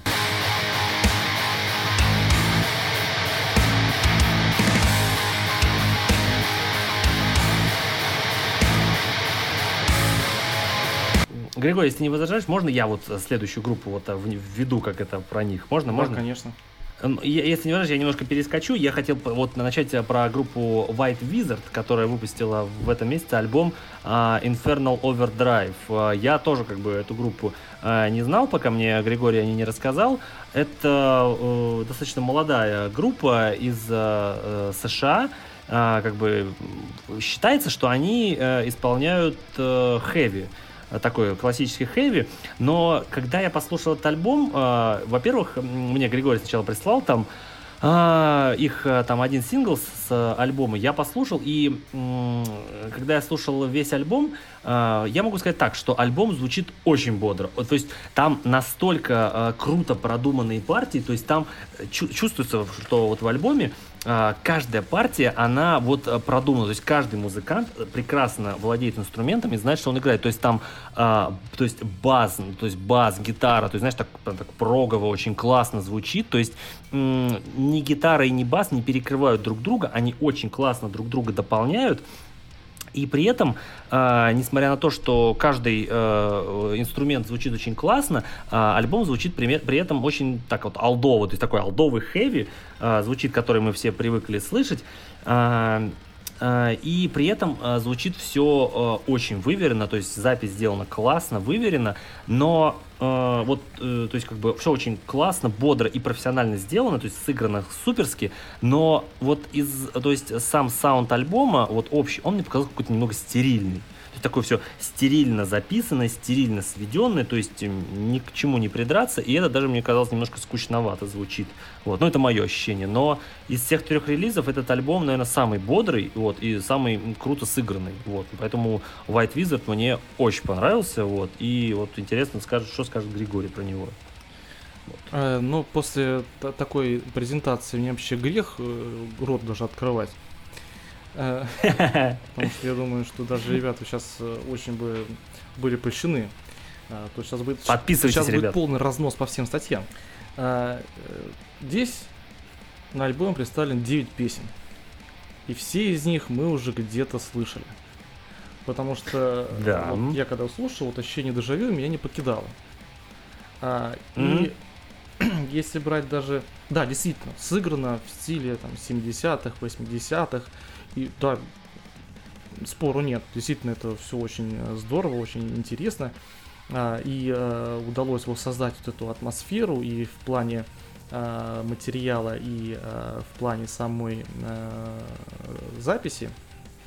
Но а, вот даже прослушивая, не то, что мне казалось, что действительно где-то этот пассаж это я уже слышал, а я знал даже конкретную песню и конкре- конкретную композицию, э, группу, откуда это было взято. На что ты намекаешь? Я ни на что намекаю, но если брать заглавную песню Infernal Overdrive, вокальная линия в куплете это Painkiller. В Серьезно? песне Voyage of the Wolf Riders, с- там средний кусочек такой бриджевый есть, это э, Maiden с альбома Peace of Mind, песня To Tame Land вступление, просто один в один, только убыстренная. Последняя песня это Kill the King Rainbow. То есть я не говорю, что это плагиат, ни в коем случае никого не обвиняю, а, но это если они действительно хотели а, отдать дань а, тем музыкантам, тем исполнителям а, и той эпохи, то мне кажется, они чуть-чуть перестарались. Вот. То есть, понимаешь, так прям по статейно все брали, знаешь, думали, давайте сейчас переиграем так и будет классно. Не, причем я даже думаю, что они вот, вот даже без задней мысли это делали, да, что вот действительно вот возьмем вот, о, здесь вот Rainbow, помнишь, они там сыграли бы классно, да, надо вставить куда-нибудь. Вот, а просто э, с учетом того, что весь э, альбом пропитан вот этой вот атмосферой, вот той э, самой э, олдскульной э, хардроковой Мгм. школы, то мне кажется, это просто получалось, ну, спонтанно, знаешь, как-то вот волей-неволей. Что вот как какие-то переходы, какие-то логические завершения или наоборот там в развитии, а что оно э, где-то нет-нет там в том или ином виде уже звучали там отдельные какие-то моменты, пассажи. Но в целом, Ну, да. если вот тоже опять-таки об- от этого абс- абстрагироваться и не знать, вот, да, что воистину вот горе от ума, э, вот не знать всего вот этого, то можно получить э, огромное удовольствие от альбома, потому что действительно он очень бодрый, он очень разнообразный, несмотря на то, что он а, в довольно-таки жестких стилистических э, рамках. Вот. И э, мне кажется, вот так, если совсем вот, э, подвести черту, это один из потерянных альбомов Maiden времен Power Slave. Мгм. Ну, Слушай, и я соглашусь, что вот э, начальная композиция, вот одноименная на этом альбоме, прям, знаешь, так прям вот начало и прям продолжение реально как из Painkiller, прям именно из песни. Это прям настолько явно, что я прям вот сейчас сам, пока ты говорил, я переслушал, я понял, что да, действительно очень похоже. Вот, э, но, блин, ну, чуваки любят, как бы, там, Мейденов, э, Престов, и, как бы, наверное, такая музыка имеет право на существование, когда вот какая-то вот трибьют-группа, наверное, вот так их можно назвать, что они вот э, любят и подчеркивают значимость групп, которые вот мы слушали раньше. Да, и еще, Вот, но, слушай, знаешь, еще хотелось бы Да, отметить вокалиста. Уж очень он мне понравился. м, А, правда, да, по манере исполнения он мне очень напомнил а, вокалиста группы Iced Earth, какого... ну, который Мэтт Берлоу. А, я думал, ты про Тима Риппера Не. Вот, э, очень здорово, вот он и владеет своим э, инструментом природным, как бы это ни звучало. А, И очень здорово вот все это вписывается, вот эти вот а, инструментальные музыкальные а, партии.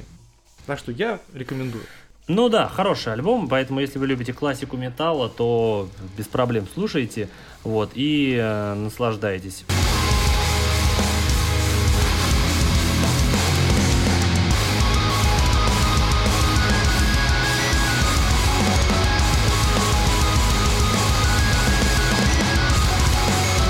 Григорий, про последний альбом расскажи ты, потому что я честно скажу, что я его послушал один раз, и как-то после одного раза у меня не возникло желания его переслушать, поэтому вступи-ка ты. А зря.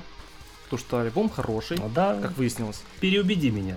Давай, переубеди меня. А, это речь пройдет про группу Magnum.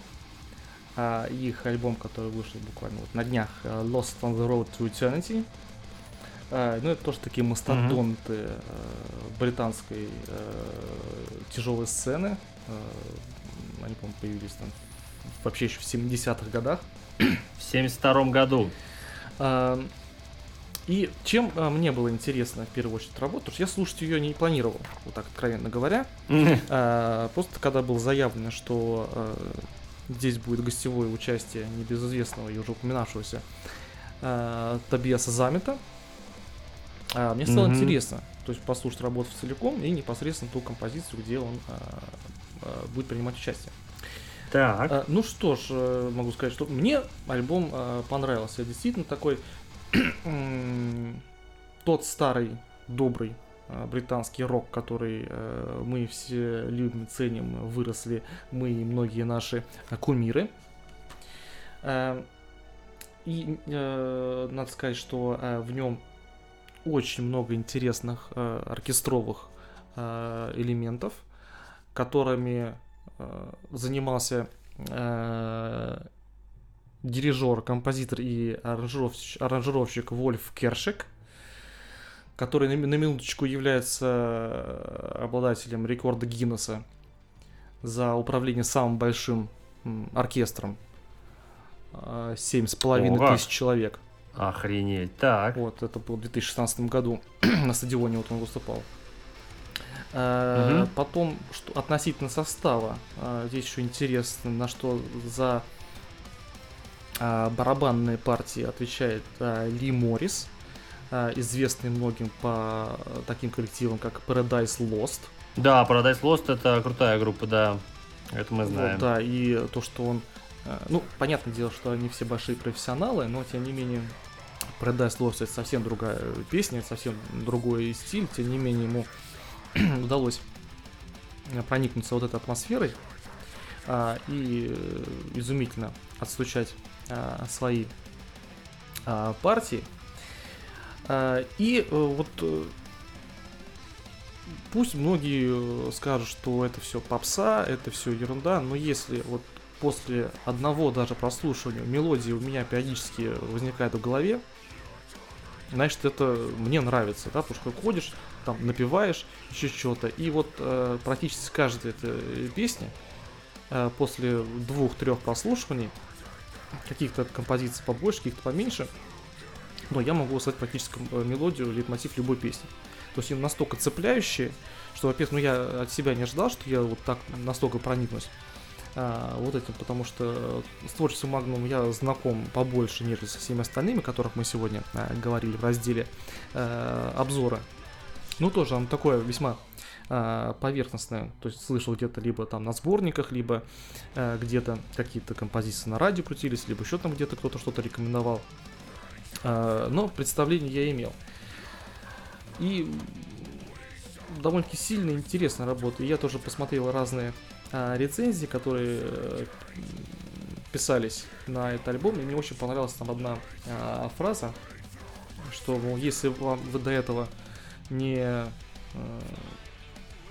не знакомы, не были знакомы с э, творчеством группы Magnum, то, во-первых, где вы, где вы все это время были, Вот, а, Мгм, во-втор- а да. во-вторых, этот альбом э, не самый плохой, э, самый плохой, чтобы знакомство начать. А, знаешь, э, что э, интересно еще вот э, в этом альбоме, это то, что а, э, гитарист Магнума, э, не гитарист, а вокалист Магнума Боб Кетли, он в Авантазии принимал участие. А, так, на секундочку, в альбоме а, Ghost Lights он был на это, песне Restless Heart and Obsidian Skies. Он, Вот. ну, он на многих, он и на Scarecrow принимал участие, он, по-моему, на и на Mystery of Time, по-моему, да, называется альбом. Да, Mystery of Time, Вот, да-да-да. на нем тоже пел. И мне повезло увидеть его э, живьем, по-моему, по-моему, приезжал а, в тур, но действительно это величина, это голосище.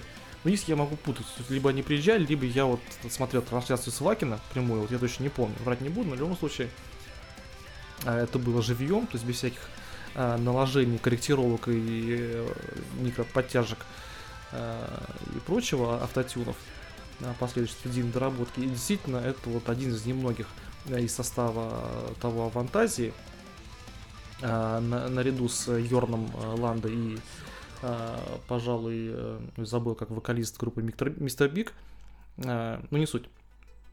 Вот, вот они втроем, вот и действительно просто все свои партии использовали, испо- э, ис- исполнили безукоризненно, без нареканий, с вариациями.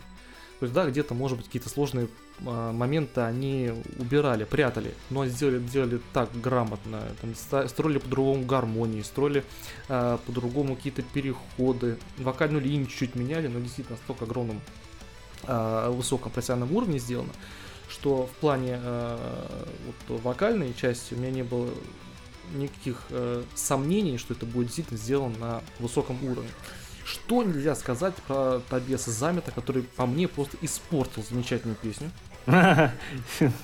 Так. А, И это не только мое мнение, это на многих форумах, э, посвящен не только творчеству группы Magnum, но в частности и Power Metal, что многие люди сказали, что это просто действительно какой-то ужас, какие-то непонятные завывания, а, непонятно из какого места. Вот когда, когда дуэтно поют хором, да, вдвоем одновременно, действительно, да, хорошо, но когда начинается эта вот дуэль между двумя вокалистами, это, вот знаешь, вот такое ощущение, что вот, э, не знаю, там, третьеклассник э, или там Лицадвис пытается отобрать мяч там у футболиста с Дюшора. Ну, видимо, Замет, знаешь, там за бутылку пива там это выступал. Ну, принял участие. Ну, либо после бутылки пива, я не знаю. А, ну, знаешь, Григорий, как говорится, после такого описания и презентации альбома я вообще рот раскрывать не буду. Потому что добавить тут абсолютно нечего, поэтому а, альбому определенный лайк. Вот, а, тоже покупайте. а, предзаказывайте, вот, что хотите делайте, лишь бы вот э, с уважением относитесь к группе.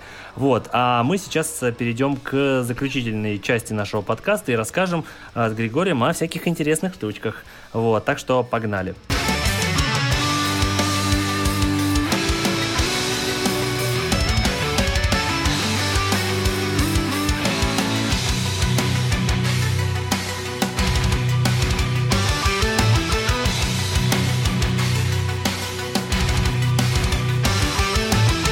Так, Григорий, э, ты мне обещал рассказать про свою гитару. Расскажи.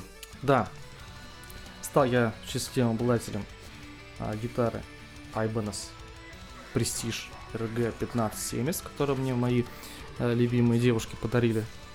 Ну, в смысле, э, супруга и дочка подарили на э, день рождения. Да, не то, что ты полигамный дофига. Не, Ну, в избежание всяких нестуразиц и кривотолков. Вот, Да, а, да. и ну, чтобы а, действительно сделать рассказ интересным, я а, тут и погуглил разную а, интересную информацию про этот инструмент. А, и наткнулся на пару интересных фактов, а, непосредственно связанные с самой компанией. Оказывается, а, корни у этой компании испанские, несмотря на то, что сейчас производятся инструменты в Японии. Потому что э, компания Hoshino Gaki, которая непосредственно занимается производством, она все время импортировала из Испании. Э, ну, раньше, надо понимать, что это было начало 20 века. Э, импортировала из Испании гитары э, испанского мастера Сальвадора Ибаньеза. А, Вот, а, но с учетом а, гражданской войны этот э, бизнес э, данного Сальвадора Ибаница э, закончился, потому что фабрика была разрушена, и э, японский вот этот уже названный Хашиногаки начинает производство собственных инструментов, и потом выкупили права на название Ибаньес, который теперь называется Ибанес или на э, английский лад, лад Айбанес. Да, кто как испорчен. Мгм. Да. Вот. А, и это довольно замечательный инструмент. А, Еще плюсы в том, что мне, во-первых, удалось его взять очень а, выгодно. И это не с заводскими а, настройками, а он кастомный. То есть предыдущий владелец а, поставил а, новые звукосниматели на систему а, фирмы Dimartio. Это зву- звукосниматели Evolution, которые э, разрабатывал никто иной, как э, Стив Вай. Ух ты, ё-моё, какой уровень-то оказывается. Да, и он делает в первую очередь э, под себя, и то есть он действительно ими пользуется. А, и, э, ну, если Стив Вай ими пользуется, то я такой, чтобы их оценивать. А, да, но мне очень нравится то, что я даже смотрел сравнение, э, правда, не вот этих вот э, звукоснимателей Evolution, а другой, но тоже Dimartio э, с, со стоковыми звукоснимателями, там действительно просто, ну, небо и земля. Это абсолютно э, даже не то, что там разные категории, а просто вот, ну, такое ощущение, что вот там разные гитары, хотя ставили на одну и ту же, один и тот же инструмент, просто разные звукосниматели. А, ты скажи, гитара-то хорошо вообще звучит чисто для студийной записи? Да, вполне. Ты на ней что-нибудь записываешь сейчас? А, периодически, да, э, что-то там а, пытаюсь там какие-то. А вот э, трек, который ты мне не так давно прислал, а, это ты записывал гитары на нем? Да, это, это вот она звучит на нем. Ага, а соляки когда будешь э, исполнять? Соляки, ну это когда нау- научусь, тогда буду. Ну, да. Ну, смотри, сильно хорошо не учись играть, а то у Андрея в Бьорне тогда работы не останется. Не, ну то что, Вот. здесь у нас э, полный э, паритет, каждый занимается своими делами, я совершенно... У меня есть свое место под солнцем, которое меня полностью устраивает, Ну, ни у кого хорошо. хлеб я отбирать не буду. Мгм. Ну хорошо. А, да, гитара это прекрасно. Надеюсь, а, твое сольное творчество нас порадует не только твоими вокальными данными, но еще и умениями чисто вот руками играть что-то. Вот. А, а, я хотел рассказать о- об одной интересной штуке, которая меня, Григорий, поразила на днях просто нереально. Это вот второй пункт э, в моем э, плане, я его поменял. Вот, а, вот у тебя он может быть один, но у меня другой. Короче, Григорий, а, поговорим сейчас мы немножко о компьютерных играх. Раз сегодня ты затронул а, Skyrim, то и я тоже затрону. А, знаешь ли ты такую замечательную компанию, как Nvidia? Nvidia, да. Да. Вот, это компания, которая, которую мы все знаем, которая выпускает игровые видеокарты, и не только игровые, а вот, в принципе, видеокарты. И они в конце прошлого года презентовали а, игровой стриминговый сервис, который называется GeForce Now. А, то есть, а, в чем прикол игрового стриминга, который сейчас вот набирает определенные обороты?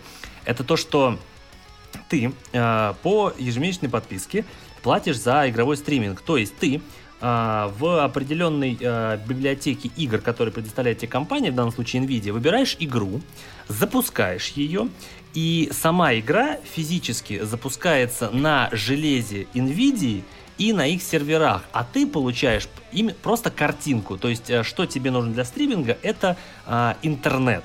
То есть тебе не нужно а, супер крутое железо, то есть там видеокарты, процессор, вообще все-все-все, не надо. Только интернет. В наше время иметь хороший интернет не так уж и дорого. Вот, то есть ты а, выбираешь какую-нибудь игру, которая вышла в этом году, а, а у тебя компьютер там 7-летней давности. Вот в моем случае это так. То есть у меня вот возник в этом году вопрос, я не могу играть в современные игры, а менять компьютер очень дорого. И я хотел, например, поиграть там в Batman Arkham Knight, который вышел в 2015 году, который жутко требовательный к железу, к Doom, который вышел в 2016 году, к игре Injustice, которая вышла в позапрошлом году. И я понимаю, что мое железо не тянет. И вот компания Nvidia устроила пока что бесплатный бета-тест своего сервиса GeForce Now, в котором тебе предлагается поиграть в игры, а, где тебе просто присылается изображение, а игра сама вертится вот у компании Nvidia. И ты знаешь, Григорий, а, это, я считаю, просто будущее стриминга. Мне просто компания Nvidia, как там бета-тест происходит, ты заполняешь анкету, и, может быть, тебе пришлют ключ. И я вот спустя три месяца получил свой заветный ключ, и что я, конечно же, сделал, побежал играть в Бэтмен Arkham Knight, которая требует э, железа раза в три мощнее, чем мое сейчас на компьютере. И тем и, кстати, GeForce Now доступен не только для Windows, но еще и для Mac. То есть, если у тебя MacBook или ну, просто ноутбук слабый, и ты хочешь играть в мощные игры, Григорий, я, честно говоря, не ожидал. Я запускаю а, Batman Arkham Knight, которая вышла в 2015 году, которая пипец требовательна к железу. Э, Иду в настройки графики, ставлю разрешение а, почти 4К, там можно выставить разрешение. Настройки все супер хай, а, и там показывается шкала, а, типа сколько видеопамяти требуется для настроек графики. Максимальная игра требует 4,5 гигабайта а, видеопамяти. У Nvidia есть 24 гигабайта. То есть у них супер крутые видюхи.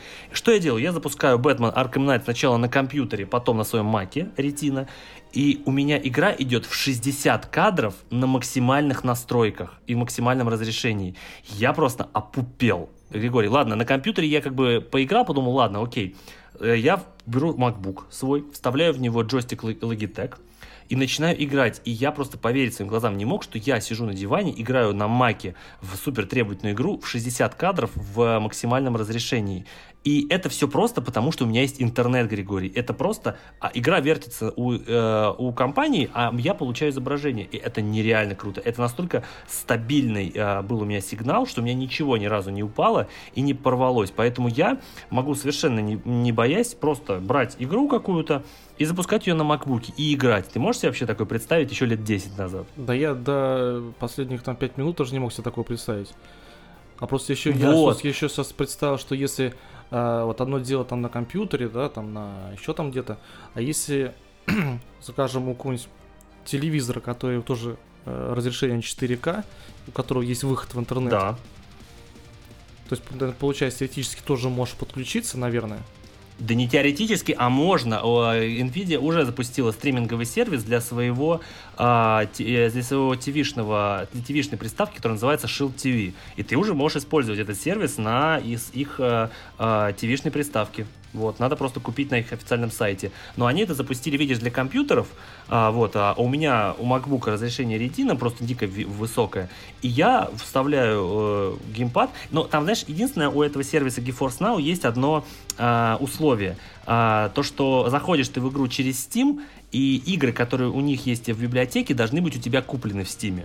То есть в моем конкретном случае, когда я начал запускать э, э, Batman Arkham Knight, или я там решил запустить Half-Life, которая у них была, а, у меня эти игры были куплены в Steam. Если у тебя игра не куплена, она не запустится. А, понятно. Вот. То есть это то есть это условие. И вот как раз таки там сейчас есть Doom и Injustice. И я собираюсь эти две игры купить и, наконец, их пройти. Григорий, это просто мечта, реально. Никакого больше железа не нужно. Все. Такие, как компания Nvidia, просто двигают эту тему. И ты, Григорий, ты вот сейчас сам можешь зайти на сайт Nvidia, вбить э, GeForce Now, э, за- по- по- по- оформить заявку на бета-тестирование, э, встать в очередь, они тебе там через какое-то время пришлют ключик, и ты можешь на своем компе запустить какую-нибудь супер требовательную игру. Вот. Но надо, чтобы ты, правда, купил в Steam. Вот меня, Вот так меня- вот я- меня поражает. Вот обычно вот компания, да, Nvidia, которая производит графические карты, э, ви- видеокарты. Вот вместо того, чтобы наоборот э, активнее подвигать свой товар, чтобы заставлять людей покупать более мощные их продукцию, они делают так, что ты сидя на своей даже там какой-нибудь карте Nvidia, выпущенной 20 лет назад, то есть меня вот поражает вот это, э, ну, конечно, она не бескорыстная, но забота о своем пользователе. Причем даже не то, что Да. о своем, допустим, вот он, грубо говоря, там дистанционно считывает э, данные твоего компьютера, а, у тебя стоит NVIDIA, пожалуйста, проходи, а, нет, у тебя там стоит там э, там другая, нет, поставь себе сначала NVIDIA, и потом только уже э, милости просим. Нет, любой. Вот меня как раз, Любая, люб- как раз да. интересовало, есть ли такая возможность э, с Apple продукцией. Вот ты говоришь, да, ну это вообще замечательно, я считаю. Да, я на Маке. И знаешь, что самое интересное? Когда я запускал на Мак даже слабенькую игру, у меня Мак грелся просто как скотина последняя. А я запускаю вот а, в, э, в GeForce Now, а, соответственно, игру, и у меня Mac вообще не греется, потому что он просто получает картинку по интернету, то есть его железо и батарейка вообще не напрягаются. И я вот сегодня пришел, когда там с работы сидел, грустно было от того, что глаз болит, этот... э, Решил такой, думаю, запущу Бэтмена, поиграл в него там полчасика, и мне вообще было отлично. Просто геймпад подключил логитековский, играю на маке, вот, и это круто. Единственное, конечно, если ты захочешь, например, где-нибудь в кафешке раздать э, со своего телефона LTE, LTE пока плохо тянет, а вот э, эм, Wi-Fi э, интернет, э, вот например, дома Wi-Fi грубит отлично, в 60 кадров, и вообще не пропадает ничего. И ты можешь иметь любую, да, любую видеокарту, поэтому GeForce Now просто для меня лично потрясение. Вот, я тебе искренне советую попробовать, вот, если ты любишь во что-то поиграть. Да, я люблю. Не всегда получается, но люблю. Да. И давай ты расскажешь еще об одной интересной своей штучке. И, а, будем, за- э, и будем с тобой закругляться. Вот. Да. Еще, значит, э, в моем арсенале есть замечательная звуковая карта, э, внешняя звуковая карта э, немецкого производителя э, Native Instruments э, под названием Complete Audio 6. Это э, интересная модель, и интересная еще тем, что в комплекте с ней идет э, Cubase. Э, Да ладно, Да, прям не весь? полный э, LE, то есть такая лайтовая версия, шестая, но для каких-то самых простых э, задач ее более чем э, хватает. Э, также идет э, библиотека сэмплов, огромнейшая, очень большая, вот Complete Elements. Э, потом программка Трактор, это для э, диджеинга, для Трактор. микширования всякой там вот такой музыки. И еще скидочный ваучер 30% на их продукцию. Классно. Да. э, ну, э, когда если сказать, что это средняя, то есть не самая выдающаяся или самая продвинутая модель, но для таких повседневных нужд, как вот запись вот нашего с тобой замечательного эфира, запись э, инструментов, запись вокала, она справляется просто на ура. Э, Единственный есть э, минус, который заключается в том, что поддержка со стороны производителя, она оставляет жела- желать лучшего. А, Потому что, сколько я помню, ну, модель она вышла довольно-таки давно, была презентована, и особых обновлений нет.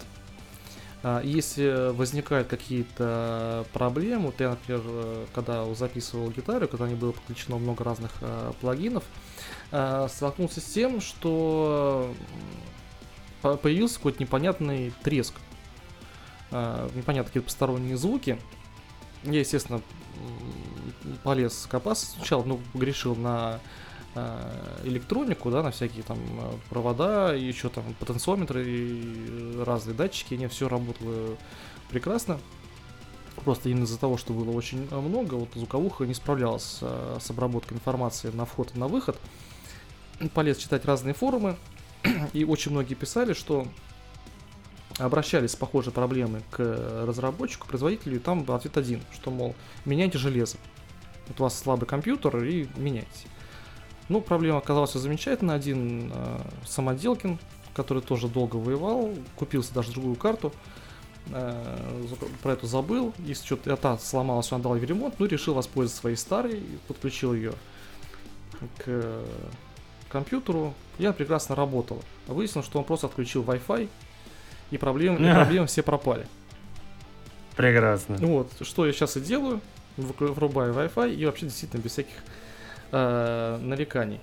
Ну, оно, э, аппарат выглядит очень эффектно, это он такой э, алю- алюминиевая окантовка э, с черным пластиком, много разных э, крутилок, лампочек э, красивых, разноцветных. Так что это Как классно. оптимальный вариант для тех, кто а, ищет недорогой и качественный агрегат. То есть э, для профессиональных занятий музыкой это хорошо, да? Да, и для занятий, и для записи, конечно, если там создавать какие-то а, масштабные а, полотна или необходимо подключать а, большое количество а, аппаратуры, как на вход, так и на выход, тогда, конечно, нужно уже более а, продвинутые а, устройства. Но тем не менее, здесь э, сколько здесь 6 каналов. То есть я думаю, это более чем достаточно для вот таких а, полулюбительских, полупрофессиональных занятий. Ну, прекрасно, прекрасно. Э, Вот это, знаешь, всегда мне интересно вот послушать, знаешь, что такое из мира музыки, который от меня далеко, но когда человек рассказывает, знаешь, кажется, что я немножко к этому приближен, и это все очень интересно слушать. Вот, э, поэтому сейчас у нас будет э, перебивка, и будем прощаться.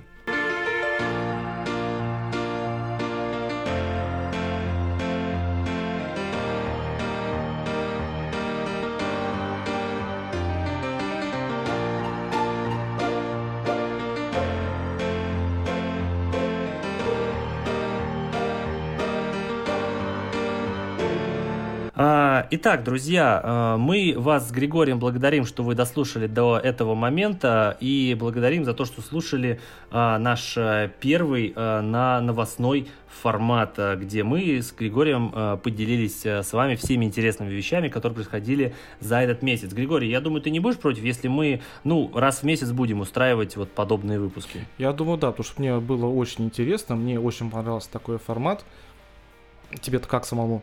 Мне прекрасно, потому что я вот, знаешь, чувствовал, что я вот, знаешь, занимаюсь вот чем-то, то, что, знаешь, вот э, никогда не мог э, вот нормально высказать, потому что новости, они как-то проходят, но вот, знаешь, мне вот как-то особо их, э, ну, сложно вот обсуждать с кем-то, потому что, ну, вот как-то в такую аналитику сложно пускаться, потому что, ну, как-то я вот не люблю вот навязывать там много своих мыслей вот людям, а вот здесь можно, знаешь, вот говорить, и никто тебя не перебьет. Вот что мне нравится в подкастах, Григорий, что ты говоришь, и если слушатель с тобой не виноват, он тебе ничего не скажет. Вот, он тебя не перебьет и не вставит свою точку зрения. Поэтому ты можешь говорить все, что ты хочешь. Поэтому мне все очень А как же? А, а гневно писать в комментах? вот пускай в комменты э, гневно пишут, вот, но их мнение останется только их мнением. Главное, что э, они, э, знаешь, вот главное, что в диалоге, это э, послушать своего э, визави, э, попытаться понять, прав ты или, не, или он. И вот мне нравится, что слушатели, они слушают, внимают наши точки зрения, и пускай они будут не соглашаться. Главное, что наше мнение они выслушали.